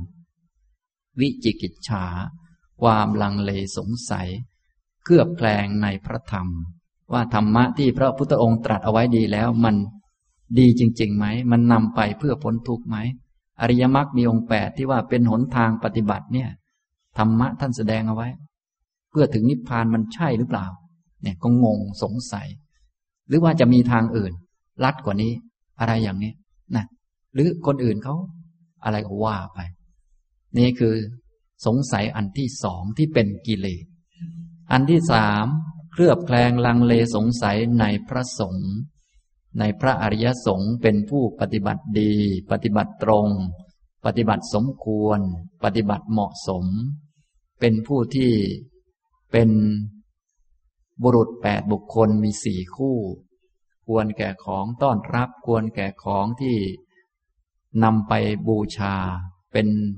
ผู้ที่เป็นนาบุญอันยอดเยี่ยมของโลกนะถ้าจะพูดถึงว่า เออ ควรไหว้ใครก็ต้องไหว้ ควรไหว้พระอริยสงฆ์เราสงสัยไหมควรไหว้ไหมพระสงฆ์ แล้วท่านทำทักกินาหรือว่าทำอาหารที่เราถวายแม้เล็กน้อยเนี่ย ให้กลายเป็นของที่มีผลมากจริงหรือเปล่า ถวายเท่านี้นะ แล้วจะได้ผลมาเยอะใช่เปล่า งงนะเนี่ยงงสงสัยในคุณของพระอริยสงฆ์ฉะนั้นผู้ที่ไม่ค่อยได้ศึกษาก็จะมีโอกาสที่จะเกิดความสงสัยเหล่านี้ได้มาก บางครั้งใช่หรือเปล่า บางทีเห็นพระก็ชักอยากเอ๊ใช่ไหมเนี่ย ไปบวชนี่ขนาดเป็น พระไปบวชกับพระพุทธเจ้าแล้ว ยังนิสัยไม่ดีอย่างนี้ เอ๊ะธรรมะท่านสอนไว้มันจะดีจริงไหมเนี่ยก็ชักจะไขว้เขวไปเรื่อยก็เกิดความสงสัยในพระธรรมบ้าง หรือในพระสงฆ์บ้าง อย่างนี้ทำนองนี้ อันนี้ก็เป็นความสงสัยที่เป็นกิเลสสามประการแล้ว หลักๆคือสงสัยในคุณพระพุทธเจ้า ในคุณพระธรรม ในคุณของพระอริยสงฆ์นะ ต่อไปอันที่สี่มีความเคลือบแคลงสงสัยลังเลในสิกขาในข้อปฏิบัติ ที่พระพุทธองค์บัญญัติไว้ ข้อปฏิบัติที่พระองค์บัญญัติไว้ตั้งขึ้นมาทุกอย่างนั้น เป็นข้อปฏิบัติที่อยู่ในกรอบของอริยมรรคทำให้เกิดสิกขาการพัฒนาต่างๆ ไปเรื่อยๆ จนถึงความพ้นทุกข์ก็เกิดความสงสัยเอ๊ะมงคลสามสิบแปดเนี่ยแสดงไว้ทำไม งง สงสัยมันใช่หรือปฏิบัติตามมงคลนี้จะไปนิพพานได้หรือ ปฏิบัติตามอนุปุพิกถาท่านแสดงไว้มีคนบรรลุไปเยอะ ก็งงสงสัยว่า เอ๊มันจะใช่ทางไหมนะข้อปฏิบัติต่างๆ หน้าที่ต่อกันและกันสามีทำหน้าที่ต่อภรรยาภรรยาทำหน้าที่ต่อสามีอย่างนี้อย่างนี้ท่านแสดงไว้ เป็นข้อฝึกหัดเป็นศิกขา มันจะดีไหมดีจริงไหมมีประโยชน์จริงๆไหม นะอย่างนี้ก็งงสงสัย อันนี้ก็เรียกว่าความสงสัยในศิกขานะอย่างถ้าเป็นพระบวชไปอ้าวจำเป็นต้องสองร้อยี่สิบเจ็ดหรือเปล่า ถ้าน้อยกว่านั้นจะบรรลุไหมงงนะสงสัยนะเป็นคารวะเราก็มีคำสอน อันนั้นอันนี้ เยอะแยะทำนองนี้ เป็นข้อปฏิบัติที่พระองค์ตั้งขึ้นมาบัญญัติเอาไว้ เพื่อฝึกคน ก็เกิดความลังเลสงสัยในข้อปฏิบัตินั้นว่าจะได้ผลจริงๆไหม อันนี้เรียกว่าสงสัยในสิกขานะครับ นี่ก็เป็นวิจิกิจฉาอันที่สี่นะวิจิกิจฉาอันที่ห้าก็คือสงสัยในขันอดีต สงสัยที่มองเลยเถิดหรือว่าเลื่อนไปในขันอดีต เมื่อมองไปถึงอดีต เราเคยมีอยู่ไหม หรือว่าเราไม่มี เราเคยเป็นอะไรมา และเราเป็นอย่างไร และเราเคยเกิดเป็นอะไรจึงมาเกิดเป็นอะไรอีก อย่างนั้นอย่างนี้ มีความสงสัยในขันอดีตนะมีความสงสัยในขันอดีต แท้ที่จริงแล้ว ในอดีตก็ไม่เคยมีตัวมีตนมีสัตว์บุคคลอะไร มีแต่ขันที่เป็นไปในรูปกระแส แต่คนทั่วไปเนี่ย เวลาวิจิกิจฉามันเกิดขึ้น ก็จะสงสัย ในชาติเก่าๆเราเคยมีมาไหมหรือว่าเราไม่เคยมีมาเลย เพิ่งโผล่ขึ้นมาในชาตินี้เท่านั้นชาติเก่าไม่มีเลย เพิ่งโผล่ขึ้นมาชาตินี้เป็นชาติแรก เป็นชาติเริ่มต้นของเรา หรือว่าเคยมีมาก่อนงง นี่ก็วิจิกิจฉาสงสัยในขันอดีตนะต่อไปอันที่หกสงสัยในขันอนาคต เลยเถิดไปอนาคต เราทำความดีแล้วเราจะได้รับผลดีไหม อย่างนี้สงสัย เป็นวิจิกิจฉา เป็นกิเลส เป็นความหลงผิดเข้าใจผิดและเกิดความสงสัย ในอนาคตเราจะมีไหม หรือเราจะไม่มี ในอนาคตบางคนก็ว่า เออตายแล้วก็หายไปเลย เอ๊ะ หรือว่าเราจะมี หรือว่าเราจะไม่มี เราจะเป็นอะไร เราจะเป็นอย่างไร และเราจะเป็นอย่างไงต่อไปอีก ก็สงสัย ลังเลวุ่นวายนะเนี่ยสงสัยในอนาคต ต่อไปข้อที่เจ็ดสงสัยในขันทั้งในอดีตและอนาคตเชื่อมโยงกัน มาถึงปัจจุบันว่ามันเชื่อมโยงกันอย่างไรนะบางพวกก็ไปสงสัยอดีต บางพวกก็ไปสงสัยอนาคต บางพวก ทั้งอดีตอนาคตมารวมกันเลยนะอดีตมันส่งผลต่อปัจจุบันอย่างไร เออ เรากับชาติที่แล้วเป็นคนเดียวกันไหม หรือว่าเรากับชาติที่แล้วนี่เป็นคนละคนกันแล้วหรืออย่างไร ก็งง แล้วที่จะไปเป็นคนใหม่นี้เป็นเราคนเดิมหรือว่าเราเป็นคนใหม่ จะเกี่ยวกันหรือไม่เกี่ยวกัน อย่างนี้เป็นวิจิกิจฉานะแล้วก็ข้อที่แปดมีความสงสัยในอิทัปปัจจยตาปฏิจจสมุปบาทนะสงสัยในกระบวนการแห่งเหตุปัจจัย สงสัย อิทัปปัจจยตาปฏิจจสมุปบาทนั้นมีอยู่สองขั้วขั้วความเกิดขึ้นของกองทุกข์กับความดับของกองทุกข์เขาสงสัย ในกระบวนการเหล่านี้ว่ามันยังไงแน่นะใครไปใครมา แล้วมันจะดับอย่างไรตรงไหน อะไรต่อมีอะไรต่างๆ พวกปุถุชนเราทั่วไปก็ล้วนสงสัยอยู่ในเรื่องพวกนี้นะในเรื่องตัวตนสัตว์บุคคล เวียนว่ายตายเกิด เราทำดีเราจะได้รับผลดีไหม เราจะไปเกิดที่ไหน เราจะมีอายุเท่าไรอย่างไร พวกนี้ ส่วนพระโสดาบันไม่มีแล้ว ทั้งหมดนี้ ทั้งแปดอย่างเนี่ยความสงสัยทั้งหมดแปดประการเนี่ยหมดไม่เกิดอีกเลยนะไม่ใช่ท่านได้รับคำตอบทั้งหมดนะ แต่เพราะความสงสัยไม่เกิด พอไม่เกิดก็ไม่มีคำถาม ไม่มีข้อลังเล ฉะนั้นถ้าท่านอยากจะหมดคำถามก็ไม่ยากอะไร ฝึกอริยมรรคมีองค์แปดให้เป็นพระโสดาบัน ความสงสัยก็ไม่มี อย่างนี้เท่านั้นเองนะครับ ฉะนั้นวิจิกิจฉาที่พระโสดาบันละได้ ตัวความสงสัยที่เป็นกิเลส ก็คือความสงสัยอยู่ในแปดประเด็นแปดเรื่องนี้ สงสัยในคุณพระพุทธเจ้า สงสัยลังเลเคลือบแคลง สงสัยลังเลเคลือบแคลงในคุณพระธรรม สงสัยลังเลเคลือบแคลงในคุณพระอริยสงฆ์สงสัยเคลือบแคลงลังเลในสิกขา ในข้อฝึกหัดที่พระอรหันตสัมมาสัมพุทธเจ้าตั้งไว้บัญญัติไว้ เคลือบแคลงลังเลสงสัยในขันอดีต เคลือบแคลงลังเลสงสัยในขันอนาคต เคลือบแคลงลังเลสงสัยในขันทั้งอดีตและอนาคต เคลือบแคลงลังเลสงสัยใน อิทัพปัจจยตาปฏิจจสมุปบาท อันนี้ คือความสงสัยนะพอเป็นพระโสดาบันเนี่ย สิ่งเหล่านี้จะหมดไปนะทำนองนี้ ฉะนั้นเวลาฟังเรื่องกิเลสที่พระโสดาบันละได้ ท่านทั้งหลายที่ได้ฟังธรรมได้ปฏิบัติธรรมมาพอสมควรก็ลองเอาไปตรวจสอบดู ถ้าใกล้ต่อความเป็นโสดาบันก็กิเลสเหล่านี้ก็จะลดลง หมายถึงเกิดน้อยลง ค่อยๆ ลดไป นะท่านก็จะไม่สงสัยในคุณพระพุทธพระธรรมพระสงฆ์ไม่มีขึ้นมา หรือมีบ้างก็น้อยลงมาก ไม่สงสัยในชาตินี้ชาติหน้า ไม่สงสัยในอดีตอนาคตว่ามันเชื่อมโยงกันยังไง ไม่สงสัยในอิทัพปัจจยตาปฏิจจสมุปบาทนะไม่สงสัยในธรรมะนั่นเองคนใดเห็นปฏิจจสมุปบาทคนนั้นก็เห็นธรรมเข้าใจธรรมเห็นความไม่มีตัวไม่มีตนเก็เอามาตรวจสอบได้ แต่ถ้าเป็นโสดาบันแล้ว สิ่งเหล่านี้จะไม่เกิดอีกเลยนะ ไม่เกิดอีกนะความสงสัยทั้งแปดอย่างเนี้ยนะครับ นี้สังโยชน์ตัวที่สองที่พระโสดาบันละได้ เป็นคุณสมบัติของท่านในแง่ละกิเลสอันที่สามก็คือละศีลพัตะปรามาตละความยึดถือในศีลและวัดปฏิบัติต่างๆ ที่จะทำ พื่อให้ตัวตนนั้นบริสุทธิ์ ศีลพัตปรามาตสำหรับผู้ปฏิบัติ นักปฏิบัติก็คือ พวกสมณพราหมณ์ที่เขามีความเห็นผิด คิดว่า ด้วยศีลอันนี้ด้วยวัดอันนี้ หรือว่าด้วยศีลและวัดอันนี้ จะช่วยให้เป็นผู้บริสุทธิ์ จะช่วยให้จิตนั้นบริสุทธิ์หมดจดจากกิเลสให้จิตงอกงามดีไปในกุศลต่างๆนะ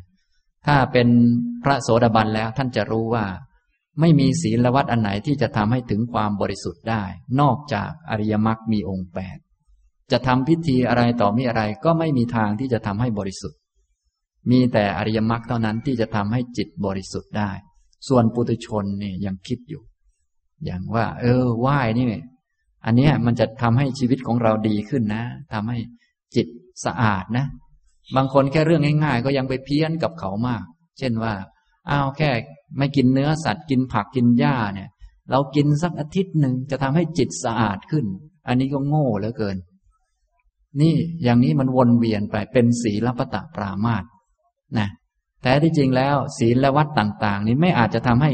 สัตว์บริสุทธิ์ได้ สิ่งที่ทำให้สัตว์ทั้งหลายบริสุทธิ์ได้มีอันเดียว คืออริยมรรคมีองค์แปดเท่านั้นแหละหลักง่ายนิดเดียว แต่คนที่เป็นปุถุชนนี่ยังสงสัยอยู่ เออ ถ้าเราไม่นอนสักหลาย ๆ คืนเนี่ยอาจจะละกิเลสได้นะเขาก็คิดไป ถ้าเราขยันอย่างนั้นอย่างนี้จะละกิเลสได้ ก็ว่าไป แต่ที่จริงที่ละกิเลสได้มีอันเดียว คืออริยมรรคมีองค์แปด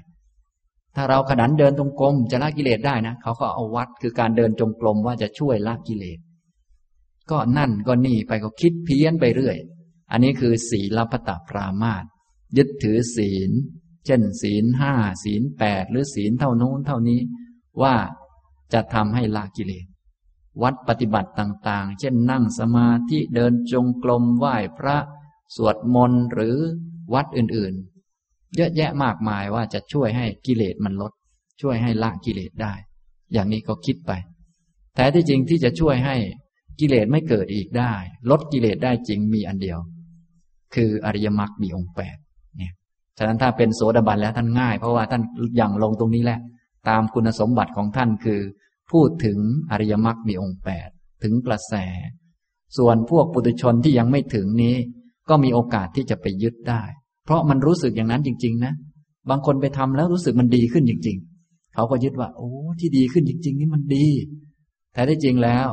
เขาไม่ได้ละความยึดอะไรเลย ตอนไม่ดีเขาก็ยึดว่ามันไม่ดี ตอนมันดีเขาก็ยึดว่ามันดี แต่แค่เขายึดข้อปฏิบัติอันนั้น อย่างนี้ทำนองนี้นะฉะนั้นพระโสดาบันท่านจึงละศีลปตปรามาตได้ ละศีล ศีลก็คือสิกขาบทต่างๆ ที่ทำไว้เป็นข้อๆต่างๆ เพื่อฝึกเพื่อหัดให้มีสติสัมปชัญญะนะครับ ฉะนั้นการปากันไปยึดถือศีลและวัดต่างๆ นอกแนวของศีลและวัด นอกแนวตะ ที่ท่านบัญญัติไว้ว่าใช้เพื่อวัตถุประสงค์อันนู้นอันนี้ ศีลก็มีไว้เพื่อสมาธิอะไรท่านก็บัญญัติไว้เรียบร้อย เราก็คิดว่าด้วยการทำอย่างนี้จะทำให้บริสุทธิ์ จะทำให้หมดกิเลสก็ว่าไปไปยึดไปถือ ศีล ยึดถือวัดต่างๆ ยึดถือการสวดมนต์ว่าจะช่วยให้ละกิเลสได้ การสวดมนต์เนี่ย ไม่ได้ช่วยให้ละกิเลสนะ ที่ช่วยให้ละกิเลสได้คืออริยมรรคมีองค์แปดถ้าสวดแล้วได้อริยมรรคอันนี้โอเคนะบางคนว่า เออ มาฟังธรรมก็แล้วกันเป็นวัดปฏิบัติ ฟังทุกวันจะละกิเลสได้ ถ้ายึดอย่างนี้ไม่มีวันละกิเลสได้ เพราะมันเป็นศีลปตะปรามาตนะที่ละกิเลสได้ต้องอริยมรรคมีองค์แปดเราฟังให้มันได้สัมมาทิฏฐิให้มันได้สังมาสังกัปปะ ให้มันได้สมาธิ ให้มันได้สติแน่ตัวนี้แหละที่จะมารวมกัน แล้วก็ช่วยให้ ถึงการบรรลุธรรมได้ นี่ต้องแยกแยะให้ดีๆ ส่วนใหญ่พวกเราก็สวดให้มันเป็นตบะ เป็นเดชะ เป็นอะไรก็ไม่รู้ เยอะแยะไปหมดนะก็รู้สึกจะมีเดชหลายเดชแล้วกันจนไม่รู้จะไปยังไงแล้วเนี่ย ที่เป็นอย่างนั้นก็เพราะไปยึดถือวัดปฏิบัติต่าง ๆ ว่าจะช่วยให้ตนดีขึ้น ช่วยให้ตนละกิเลสอย่างนู้นอย่างนี้นะโดยเฉพาะวัดที่พระพุทธเจ้าไม่ได้รับรองไว้ก็พากันทำเยอะแยะมากมาย เช่นว่า วัดปฏิบัติโดยการไม่พูดกันเป็นต้นเวลาถ้าเราไม่พูดกันนี้นะ เราก็จะกลายเป็นผู้มีสัมมาวาจาเขาว่าไป อันนี้ก็เพี้ยนไปอีกเป็นศีลปตะปรามาตเพราะว่าสัมมาวาจานี้ไม่ใช่ไม่ให้พูดกัน ให้งดเว้นวจีทุจริตเฉยๆ ให้พูดแต่สิ่งที่ดี ไม่ใช่ว่างดพูดกันแล้วมันจะได้สัมมาวาจาที่ไหน มันไม่ใช่หรอก ถ้าสัมมาวาจาก็ต้องงดเว้นจากวจีทุจริตมาพูดคำที่ดีงามถูกต้อง นั่นแหละจึงจะเป็นสัมมาวาจานะจนกระทั่งมีในยุคพุทธกาลเนี่ยภิกษุทั้งหลายท่านก็คุยกัน เห็นว่าการพูดกันเนี่ยมันมีการกระทบกระทั่ง พอมีการกระทบกระทั่งเดี๋ยวจะโกรธกันอะไรกัน ปฏิบัติธรรมไม่ค่อยดี ท่านก็เลยวางกติการะเบียบกันไว้ บอกว่า เอาละพวกเรา อยู่เงียบๆไม่คุยกันดีกว่า ถ้าอยากได้อะไรก็เคาะระฆัง แล้วมองหน้าพงกหน้าเอาก็แล้วกันนะอย่างนี้ก็ทำวัดกันมาอย่างนั้นนาน พระพุทธองค์ก็เสด็จมา แล้วก็มาเทศเรียกภิกษุทั้งหลายมาตรัสว่า พวกเธอทั้งหลายนี่อยู่กันเหมือนปศุสัตว์เลย ไม่ยอมคุยกันภาษาคน อืออืออออยู่งั้นเนี่ยทำไมทำอย่างนั้น พระองค์ก็เลยปรับอาบัติเลย อย่างนี้ อันนี้หมายความว่าอะไร ก็หมายความว่า ไปทำวัดปฏิบัติอะไรที่พระพุทธเจ้าไม่ได้สอน แล้วก็เอามายึดมาถือว่าจะช่วยละกิเลสอย่างโน้นอย่างนี้ก็เพี้ยนกันไปมากนะอย่างนี้นะทำนองนี้ ฉะนั้นท่านทั้งหลายจะทำวัดปฏิบัติอะไรอย่างไรก็ทำไปเถอะ แต่ทำเพื่อให้มันได้สติ ได้สมาธิได้ปัญญานะฉะนั้นศีลและวัดต่างๆ ท่านตั้งขึ้นมาเพื่อเป็นเครื่องฝึกให้ได้สติ ได้สมาธิได้องค์มรรคต่างๆ เนี่ย ตัวที่ทำให้ละกิเลสได้ ก็คืออริยมรรคมีองค์แปดมีสัมมาทิฏฐิเป็นหัวหน้า ถ้าใครยังเห็นว่ามีมรรคอื่น ทางอื่นอย่างนั้นคือ ศีลปตะปรามาตการบริสุทธิ์ มีได้ด้วยมรรคอื่นเนี่ยเป็นศีลปตปรามาตนะพวกปุถุชนเนี่ยเขาจะคิดอย่างนี้เขาจะพ้นเวรพ้นภัยได้ด้วยการสวดมนต์นี่ก็ศีลปตปรามาตเพราะว่าจะพ้นเวรพ้นภัยได้ต้องอริยมรรคมีองค์แปดเวรนี้มันเกิดขึ้นในใจเรา มันอยู่ในเจตนาเนี่ย ถ้าไม่มีอริยมรรคมีองค์แปดไปสวดมนต์กี่เที่ยวมันก็ไม่หมดนะ เจตนาร้ายๆ ก็ยังอยู่ แต่เขาเข้าใจผิด คิดว่าเรื่องร้ายๆจะหมดไปด้วยการ รดน้ำบ้าง ด้วยการกราบบ้าง ด้วยการไหว้บ้าง เรื่องร้ายๆไม่หมด จะหมดได้ด้วยอริยมรรคภัยก็ไม่หมด ด้วยวิธีอื่น ภัยสิ่งไม่ดีสิ่งน่ากลัวต่างๆ ไม่ได้อยู่ไกลเลย สิ่งน่ากลัวก็คือกิเลสนี่แหละ มันอยู่ใกล้ตัวมาก และมันจะหมดได้ก็ด้วยอริยมรรคนะฉะนั้นท่านทั้งหลายก็ฟังแม่นๆนะเนี่ยพระโสดาบันเขาจะหมดแหละพวกศีลปตะปรามาต ไปยึดข้อวัดปฏิบัติศีลวัดต่าง ๆ ว่าจะช่วยให้หมดทุกข์หมดโศก หมดโรค หมดภัย หมดเคราะห์หมดอะไรต่อมีอะไรนะ อันนั้นเป็นศีลปตะปรามาตนะ พวกเราคงถือมาเยอะแล้วนะ ถือ แม้แต่เพี้ยนๆก็ยังมั่วกันไปเรื่อย นึกว่าวิธีนี้จะทำให้เราพ้นทุกข์จะทำให้เราเป็นสุขอะไรก็ทำไป นั้นก็ยังเพี้ยนอยู่มาก ที่จะพ้นทุกข์ได้อย่างแท้จริงมีอันเดียว คืออริยมรรคมีองค์แปดนี่ยอย่างนี้ทำนองนี้นะครับ นี้ก็คือกิเลสที่พระโสดาบันละได้ ถ้าพูดในแบบสังโยชน์สามคือสักกายทิฏฐิ วิจิกิจฉา และสีลพตะปรามาสนี้ผมพูดย่อๆให้พอจับใจความได้นะเนื่องจากไม่ได้ มีวัตถุประสงค์เพื่ออธิบายกิเลส อธิบายคุณสมบัติของพระโสดาบันนะจึงเน้นไปที่พูดเรื่องพระโสดาบันนะครับ ทีนี้นอกจากสังโยชน์สามประการแล้ว ยังมีกิเลสหมวดอื่น ๆ ที่พระโสดาบันละได้ อีกหลายหมวดด้วยกันนะถ้าหมวดสำคัญสำคัญที่ควรรู้เอาไว้ก็คือ พระโสดาบันนี้จะละมัจฉริยะได้ ละมัจฉริยะทั้งห้าความตรณีหวงแหน เนื่องจากสิ่งต่างๆ แท้จริงมันไม่ใช่ของตนนะ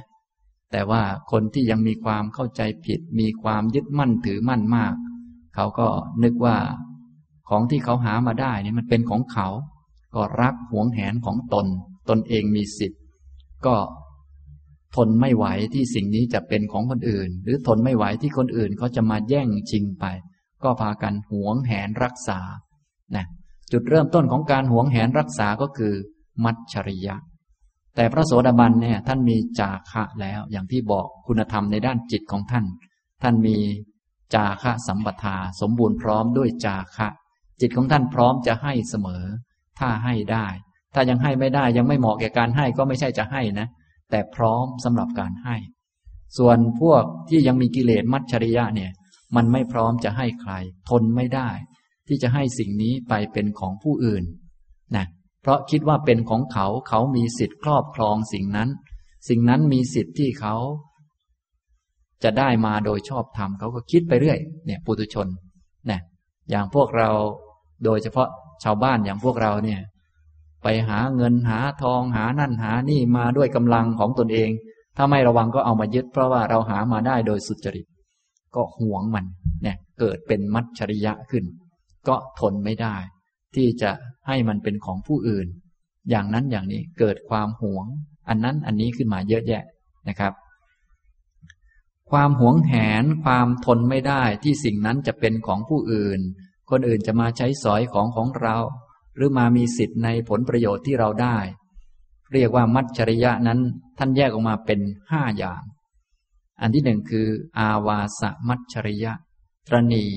ที่อยู่ตรณีถิ่นที่อาศัย ตรณีที่นั่งที่นอนที่ยืนที่เดิน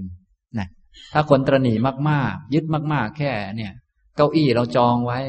เอากระเป๋ามาจองไว้ ก็ยึดว่าเป็นของเราได้แล้ว เป็นของเราชั่วคราวก็ตามก็ยึด พอคนอื่นมายกกระเป๋าเราออก ก็ทนไม่ได้สั่นทีเดียวนะบางคนคนหัวลุกเลยก็มี อันนี้ก็มัจฉริยะแรงมากนะแล้วเจ้ามัจฉริยะนั้นมันตัวร้ายเหมือนกัน เพราะว่ามันเป็น กิเลสประเภทเดียวกับพวกทิฏฐิทั้งหลายที่มาแรงๆ แล้วมันก็จะก่อให้เกิดการรักษาห่วงของตน การรักษาของของตนก็อาศัยโดยการด่าคนอื่นบ้าง ทุบตีกันบ้างอะไรบ้างใช้กำลังบ้างเป็นลักษณะของป่าเถื่อน คือสัตว์ป่าทั้งหลาย ท่านคงเคยดูสารคดีอะไรต่อมีอะไร เวลาสัตว์ทั้งหลายมันรักษาของของมันหวงแหนอนาเขตเนี่ยอย่างเช่นกวางตัวผู้ มันจะ รักษาอะไร เมียมันกวางตัวเมียนะมันทำไงครับ มันก็สู้กันกับคนอื่น คนเราทั้งหลายก็เหมือนกัน เวลาที่มัจจริยะเกิดขึ้นแล้วก็หวงของตน ประกาศอนาเขตของตน โดยการแบบนั้นแหละโดยการทิ่มแทงผู้อื่นด้วยคำพูดก็ตามด้วยสิ่งนั้นบ้าง สิ่งนี้บ้างอะไรก็ว่าไปนะบาปอากุศลทั้งหลายจึงเกิดขึ้นก็เพราะความตรณีเป็นอันมากนี่แหละ อย่างนี้ทำนองนี้ นะนี่ก็ความตรณีอันที่หนึ่ง อาวาสมัชชริยะ อันที่สองคือ กุละมัชชริยะ ตรณีตระกูล พวกพ้อง คนรู้จักนะตรณีพวก ตรณีกลุ่ม กลุ่มของตนพวกที่ความเห็นเดียวกันอะไรเดียวกันนะก็ไม่อาจที่จะให้ไปร่วมกับผู้อื่น ถ้ากลุ่มของเราไปร่วมกับผู้อื่น ก็ชักทนไม่ค่อยได้สั่นทีเดียว นะอย่างพวกของเราเคยมาอาจารย์สุภีพอเขาเปลี่ยนอาจารย์ชักจะโอ้สันอย่างเนี้ยตรนีพวกนะถ้าเป็นพวกเราต้องมาอาจารย์สุภีเท่านั้น ถ้าไปอาจารย์อื่นเนี่ยฉันเครียดแล้วนะสันทีเดียว จะตายอยู่แล้ว ยังไม่รู้เรื่องเลย แต่จริงที่สันอยู่นั่นทนไม่ไหวเป็นมัจฉริยะ เป็นกิเลสส่วนพระโสดาบันเนี่ยไม่มีแล้ว อย่างนี้ อันไหนมีประโยชน์ที่ใดที่เป็นประโยชน์กับท่านท่านก็ไปเถอะ อันไหนมีประโยชน์แก่ใคร ก็ให้แก่คนนั้นไป ถ้าเราจำเป็นต้องใช้ก็เอามา เราไม่จำเป็นต้องใช้ก็ให้ผู้อื่น พร้อมสละบริจาค พร้อมช่วยเหลืออะไรก็ว่าไป ถ้าเราช่วยไม่ได้ก็ให้คนอื่นเขาช่วยเขาเก่งกว่านี่ เราเก่งด้านนี้คนอื่นเก่งด้านนั้นก็ช่วยช่วยกันไป ไม่มีปัญหาเลย อย่างนี้เรียกว่า จาคะสัมปทา แต่คนโดยทั่วไปปุถุชน มัจฉริยะ มันหวงแหน มันหวงพวก ทั้งๆทที่อยู่กับมันเนี่ยเขาทุกจะตายแล้ว แต่ก็ไม่อยากให้เขาไปที่อื่นนะอย่างนั้นอย่างนี้ก็วนไปเรื่อยทำนองนี้นะครับ อันนี้คือกุละมัจฉริยะตรณีตระกูล อันที่สามลาภมัจฉริยะตรณีลาบตรณีสิ่งที่ตนได้มา หามาได้ด้วยกำลังแขนก็เอามาเป็นของตน สิ่งที่ตนได้มา เงินทองก็ดีที่ดิน หรือทรัพย์สินหรืออะไรต่อมีอะไรนะก็เลยมีที่ส่วนบุคคลอะไรเยอะแยะไปหมด อันนี้ก็ เพราะตรณีสิ่งที่ตนได้มานะแต่ที่จริงลาบก็เป็นสิ่งที่ได้มา ไม่ใช่ของตนนะ ไม่ใช่ลาบของตนแต่เป็นสิ่งที่ได้มาจากความเพียรต่างๆพอได้มาสักหน่อยก็ไป บางคนได้มาแล้วก็ตรณีตรณีสิ่งที่ได้มา อันที่สี่ ตรณีวันนะวันนะมัจฉริยะนะวันนะก็คือคำสรรเสริญ หรือคำพูดแง่ดีของผู้อื่น บางคนก็ไม่กล้าพูดถึงคนอื่นที่เขาดีกว่าก็ดี ไม่กล้าสรรเสริญคนโน้นคนนี้ เนื่องจากว่าตัวเองมีความตรณีทนไม่ได้ที่ใครจะดีกว่า เก่งกว่าอะไรกว่านะอย่างนี้จริง ๆ เขาเก่งกว่าก็ดีแล้ว แต่คนบางคนมัจฉริยะ ไม่กล้าแม้จะพูดถึงเขา ถ้าคนอื่นมาพูดถึงเขา ที่เก่งกว่าเราก็เสียวแวบเลย อย่างนี้ก็มี อันนี้มันมัจฉริยะเขาเรียกว่า ตรณีวันนะตรณีคำสรรเสริญนะอย่างนี้ ส่วนพระโสดาบันนี้ไม่มีแล้วนะใครดีท่านก็ชม ตามเหตุตามปัจจัยตามคุณธรรมนั้น ๆสรรเสริญพระอริยเจ้าสรรเสริญ พระพุทธเจ้าสบายมากนะส่วนพวกตรณีนี่ไม่กล้า ไม่กล้าพูดความดีของผู้อื่น ไม่กล้าสรรเสริญผู้อื่น ทนไม่ได้ที่คนอื่นเขาจะดีกว่าเลิศกว่า สูงกว่าอะไรก็ว่าไปนะนี่เรียกว่าวันณมัจฉริยะ ต่อไปอันที่ห้าธรรมมัจฉริยะ ตรณีธรรม หรือตรณีองค์ความรู้ที่เป็นสัจจะสัจจะมีหลายอย่าง ตั้งแต่สัจจะชั้นโลกโลกเนี่ย พวกเราที่ ทำโทรศัพท์มือถือได้ก็ดีทำรถยนต์ได้ก็ดีก็เป็นสัจจะระดับโลกโลก อิงอาศัย เพราะอันนี้มีอันนี้ก็มีขึ้น อันนี้ก็เป็นธรรมะเป็นสัจจะแบบโลกโลก จนถึงขั้นสูงก็ว่ากันไปนะพวกที่มีความรู้เหล่านี้แล้ว มีวิชาการเช่น รักษาโรคแล้วอะไรแล้วก็หวงไว้ หากินเป็นของตนเองเท่านั้น จดลิขสิทธิ์ไว้ก็ดีอะไรก็ดี เอาเงินใส่กระเป๋าตนอะไรพวกนี้เป็นธรรมะมัจฉริยะ เพราะความรู้แท้ที่จริงเนี่ยเป็นของกลางอยู่ เป็นของไม่มีเจ้าของ เราแค่ไปรู้เข้าเท่านั้นเอง แล้วก็เอามาสร้างนั่นสร้างนี่ก็ควรจะเผื่อแผ่ไปให้ผู้อื่น ให้เขาได้รู้บ้าง รู้วิธีรักษาสุขภาพ วิธีรักษาโรคอะไรก็ว่าไป มันก็เป็นอิทัปปัจจยตาธรรมดาเนี่ย เมื่ออันนี้มีอันนี้ก็มี เมื่ออันนี้ไม่มี อันนี้ก็ไม่มีใส่ยานี้เข้าไปก็ปรับธาตุนี้ธาตุนี้ก็ธรรมดา ก็เป็นความรู้ที่เป็นของโลก เป็นของประจำโลก นะแต่บางคนหวงนะจนยุคใหม่ ๆ เขาเลยมีการหวงโดย จดเป็นกฎหมายลิขสิทธิ์อะไรต่อมีอะไรต่างๆ มากมาย ขึ้นมาทำเงินทำอะไรได้ อย่าว่าแต่อันนั้นอันนี้เลย แม้แต่คลื่นในอากาศที่ไม่มีเจ้าของเขาก็เอามาขายกันอะไรกัน ต่อไปคงจะขายออกซิเจนแล้วมั้งนะหรือต่อไปจะขายกระดูกกันหรืออะไรกัน ก็ยังไม่รู้เลยต่อไปนะนะ พวกท่านที่ผ่านโลกมานานพอสมควร ท่านอาจจะคิดไม่ออกบางอย่างนะเช่นว่าแต่เดิมนะท่านอาจจะไม่คิดว่าน้ำเขาจะขายกันนะมันเป็นของธรรมดานะเป็นอ้าวต่อไปต่อมาขายน้ำเฉยเลย ต่อไปบางคนไม่เคยคิดว่าจะได้ซื้ออากาศอาจจะได้ซื้อก็ได้นะ อย่างนี้เป็นต้น อันนี้ก็เนื่องมาจากความหวงแหน ความตรณีที่ว่าฉันเป็นคนค้นพบ ฉะนั้นฉันก็มีสิทธิ์แต่จริงมันไม่มีหรอก มันไม่มีของใครหรอก แต่เขาตรณีตรณีองค์ความรู้ เรียกว่าตรณีธรรมนะอย่างนี้ทำนองนี้นะครับ แต่พระอริยเจ้าเนี่ยท่านไม่มีหรอกเรื่องพวกนี้ โดยเฉพาะหลักธรรมในการปฏิบัติเพื่อพ้นทุกข์นี่แม้ไม่มีตรณีเลยขอให้ทำแต่ทำให้ได้เยอะๆยิ่งดี เป็นคนดีกันมากๆ เนี่ยยิ่งดีเจริญมรรคให้เยอะๆเนี่ยยิ่งดี พระอริยเจ้าเนี่ยจะไม่มีแล้ว เรื่อง ธรรมะมัจฉริยะ รู้อะไรก็จะบอกตามเหมาะสมไปอะไรไป อย่างนี้นะครับ นี้ก็เป็นกิเลสที่พระโสดาบันละได้ คือมัจฉริยะห้านะฉะนั้นวันนี้ผมมาพูดพูดถึงคุณสมบัติของพระโสดาบันในแง่การละกิเลสนะหลังจากที่วันก่อนๆได้พูดเน้นไปที่ ศีลสมาธิปัญญา ซึ่งวิธีนั้นจะง่ายหน่อย เพราะว่าเราก็คุ้นกันอยู่แล้วนะวันนี้ก็มาพูดเรื่องกิเลสที่พระโสดาบันละได้ พูดถึงในแบบกิเลสเครื่องผูกจิตคือสังโยชน์สามสกายทิฏฐิ วิจิกิจฉาสีลัปตะปรามาตและละมัจฉริยะ ความตรณีหวงแหนทนไม่ไหว ที่ของของตนจะไปเป็นของผู้อื่น คนอื่นจะมาเอาของของเราหรือว่า อาณาจักรของเราไป ความคุ้นเคยของเราไป เราจะเสียความเป็นส่วนตัวอะไรก็คิดไปเรื่อย แล้วแต่มีอยู่ห้าอย่าง คืออาวาสมัจฉริยะ กุละมัจฉริยะ ลาภมัจฉริยะ วันณมัจฉริยะ และธรรมมัจฉริยะนะครับ นอกจากนั้นแล้ว พระโสดาบันก็ยังละกิเลสชื่ออื่นๆได้อีกหลายกิเลสด้วยกัน นะแต่ว่าก็จะไม่พูดถึงละเอียดนัก เรียกแต่ชื่อขึ้นมา เช่น อิจฉาความริษยาผู้อื่น นี่ก็ไม่มีนะที่จะริษยาคนนู้นคนนี้อะไรต่อมีอะไร โดยเฉพาะคนที่เขาได้ของของเขาที่เขาควรจะได้ คนที่เขาได้ตำแหน่งสูงกว่าเงินเดือนมากกว่า ได้รับการยอมรับมากกว่า อันนี้ก็ได้มาจากผลกรรมของเขา ผลบุญของเขา พระโสดาบันท่านเข้าใจท่านก็จะไม่มีอิจฉาริษยา ส่วนพวกปุถุชนนี่ก็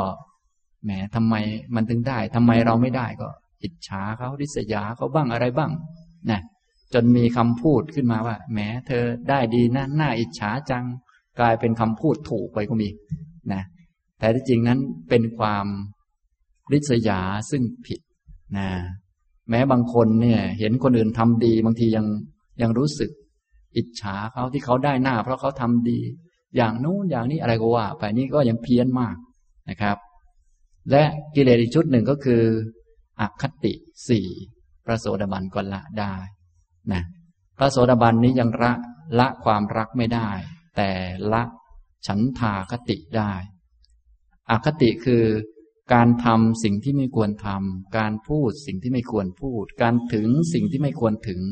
ด้วยอำนาจกิเลส พระโสดาบันยังมีกิเลส แต่ว่าท่านมั่นใจเรื่องกรรมและผลของกรรมมากกว่า มีสัมมาทิฏฐินำหน้า ไม่ให้กิเลสอยู่ข้างหน้า ส่วนพวกบุตุชนนี้มันให้กิเลสอยู่ข้างหน้า จึงมีโอกาสผิด พระโสดาบันเนี่ย มีกิเลสก็จริง แต่ไม่ให้กิเลสอยู่ข้างหน้า เอาสัมมาทิฏฐิอยู่ข้างหน้า จึงไม่ผิดนะท่านมีความรักแต่ไม่ทำตามความรัก รักก็จริงแต่ถูกผิดว่าตามกรรมนะไม่ถึงฉันทากติ ท่านโกรธเป็นแต่ไม่ถึงโทสาคติ ส่วนปุตุชนไม่ได้นะ รักมันก็ทำตามรักไปเลย เนี่ยมันอันตราย ก็เพราะเอากิเลสไปไว้ข้างหน้า ส่วนพระโสดาบันเอาสัมมาทิฏฐิอยู่ข้างหน้า เอามรรคอยู่ข้างหน้า กิเลสมี โทสะมีแต่ไม่ถึงโทสาคติ ความกลัวยังมีอยู่ แต่ไม่ถึงพยาคติ ความหลงยังมีอยู่ แต่ไม่ถึงโมหคตินะ ส่วนปุถุชนเราก็คงจะพากันทำผิดผิดพูดผิดผิดมาตามอคติมาเยอะนะ เวลาฝ่ายตนก็เข้าข้าง ฝ่ายคนอื่นก็ว่าเขาอยู่เรื่อยอะไรอยู่เรื่อย นี่ก็พูดตามอคติ ถ้ากลัวเจ้านายบ้างกลัวผีกลัวอะไรต่อมีอะไรเหตุผลก็ลืมหมด กลัวจะไม่ประสบความสำเร็จกลัว บริษัทจะล่มจมเขาบอกอะไรให้ไหว้อะไรก็ไหว้ตามเขาไปเรื่อย ลังเลงงสงสัย ไม่รู้เรื่องพิธีกรรมมงคลตื่นข่าวก็มากมาย ส่วนพระโสดาบันไม่มีแล้ว ไม่มีการกระทำตามอคติ เรียกว่าละอคติทั้งสี่ฉันทาคติ โทสาคติ โมหาคติพยาคติไม่มีนะแต่ความรักมี รักมีแต่ไม่ถึงฉันทาคติ รักลูกแต่ไม่ทำ ตามความรักลูก เอาเรื่องกรรมเข้ามา รักเขาก็ต้องสอนให้เขาละความชั่ว ให้ตั้งอยู่ในความดีเนี่ยก็ไม่ทำตามความรัก ไม่ต้องตามใจแม่แล้วต่อไปเนี่ยทำตรงนี้นะศัตรูเราไม่ชอบก็จริง พอไม่ชอบเขา เขาทำไม่ดีต่อเราปุ๊บก็ไม่ได้ทำตามโทสาคติ ก็บอกเขาให้ละกรรมชั่ว ให้ตั้งอยู่ในความดี นี่ มีกรุณาเขาอะไรเขา นี่ อย่างนี้เป็น ลักษณะของพระโสดาบันนะครับ อันนี้กิเลสชื่ออื่นๆที่พูดขึ้นมาแบบย่อๆนะครับ แบบย่อๆเป็นคุณสมบัติให้ท่านทั้งหลาย พอจะได้รู้จักพระโสดาบันมากขึ้น เนื่องจากเราทั้งหลายยังไม่เคยเป็นพระโสดาบันบางทีก็พูดถึงสิ่งที่ยังไม่เคยเป็นนี่ก็ยากหน่อย แต่ถ้าพูดถึงสิ่งเคยเป็นเป็นเป็นปุถุชนอยู่แล้วก็ไม่ต้องพูดมากก็ได้ เพราะว่ารู้อยู่แล้ว ส่วนเป็นโสดาบันไม่เคยเป็นก็ต้องพูดเยอะหน่อย แง่นั้นมุมนั้นมุมนี้จะได้พอรู้จักท่านบ้างนะครับ วันนี้ผมก็ได้มาพูดในแง่ กิเลสที่พระโสดาบันละได้ สังโยชน์สามละมัจฉริยะห้าละอิสาริชยาละอคติสี่พวกนี้นะอย่างนี้นะครับ เอาละการบรรยายก็พอสมควรนะครับ ก่อนจะจบเราก็ฝึกให้มีสติกันสักนิดหนึ่งเป็นพื้นฐานเบื้องต้นนะให้ทุกท่านนั่งยืดกายให้ตรง ยืดกายให้ตรงนะตั้งใจนั่งยืดกายให้ตรง เมื่อตั้งใจโดยธรรมชาติ จิตก็จะสนใจกลับมาที่การกระทำสนใจกลับมาที่การกระทำฉะนั้นทางพุทธเรา จึงสอนให้มีการกระทำจะสิ้นกรรมก็สิ้นได้ด้วยการกระทำแต่ให้กระทำด้วยปัญญาทำอริยมรรคเหมือนเรามาตั้งใจทำเนี่ย ถ้าอยากจะสิ้นกรรม อยากจะพ้นกิเลสไม่ทำไม่ได้ต้องทำนะอยากจะหมดกรรมก็ต้องทำเหมือนกัน แต่ไม่ใช่ไปทำกรรมทำให้ถึงความสิ้นกรรม คือมาทำอริยมรรคนั่นเองนะให้ทุกท่านยืดกายให้ตรงนะ ต่อไปให้ทำความรู้ไปที่หัว หัว รับรู้ถึงหัวมีอยู่ ไล่มาที่คอได้ลงไปที่แผ่นหลัง ที่ก้น ที่ทับอยู่กับเก้าอี้ให้รู้สึก ต่อไปไล่ลงไปที่ขา จนถึงเท้าที่เหยียบอยู่กับพื้นนะให้ทำความรู้ จิตอยู่ในกาย ตัวที่ผูกจิตไว้ท่านเรียกว่าสตินะต่อไปให้ทุกท่านนำความรู้ทำความตั้งใจไปที่โพรงจมูกทำความตั้งใจไปที่โพรงจมูก ยืดกายให้ตรง แล้วก็สังเกต ลมหายใจเข้า ลมหายใจออก ท้องพองขึ้นหรือยุบลงที่มันเป็นธรรมดาของมัน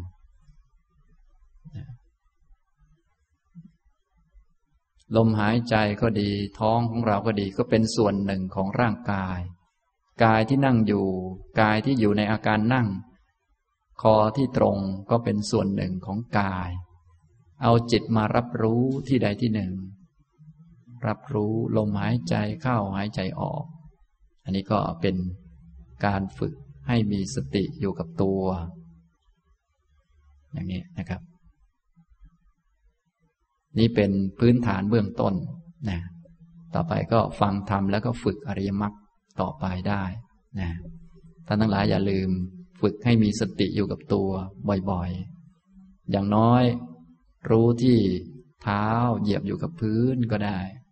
เวลาเท้าเหยียบอยู่กับพื้นก็มีความรู้สึก นะอย่าปล่อยใจลอยไปทางนู้นทางนี้ รู้ลมหายใจเข้าหายใจออกก็ได้นะเอาละพอสมควรแก่เวลานะครับ อนุโมทนาทุกท่านครับ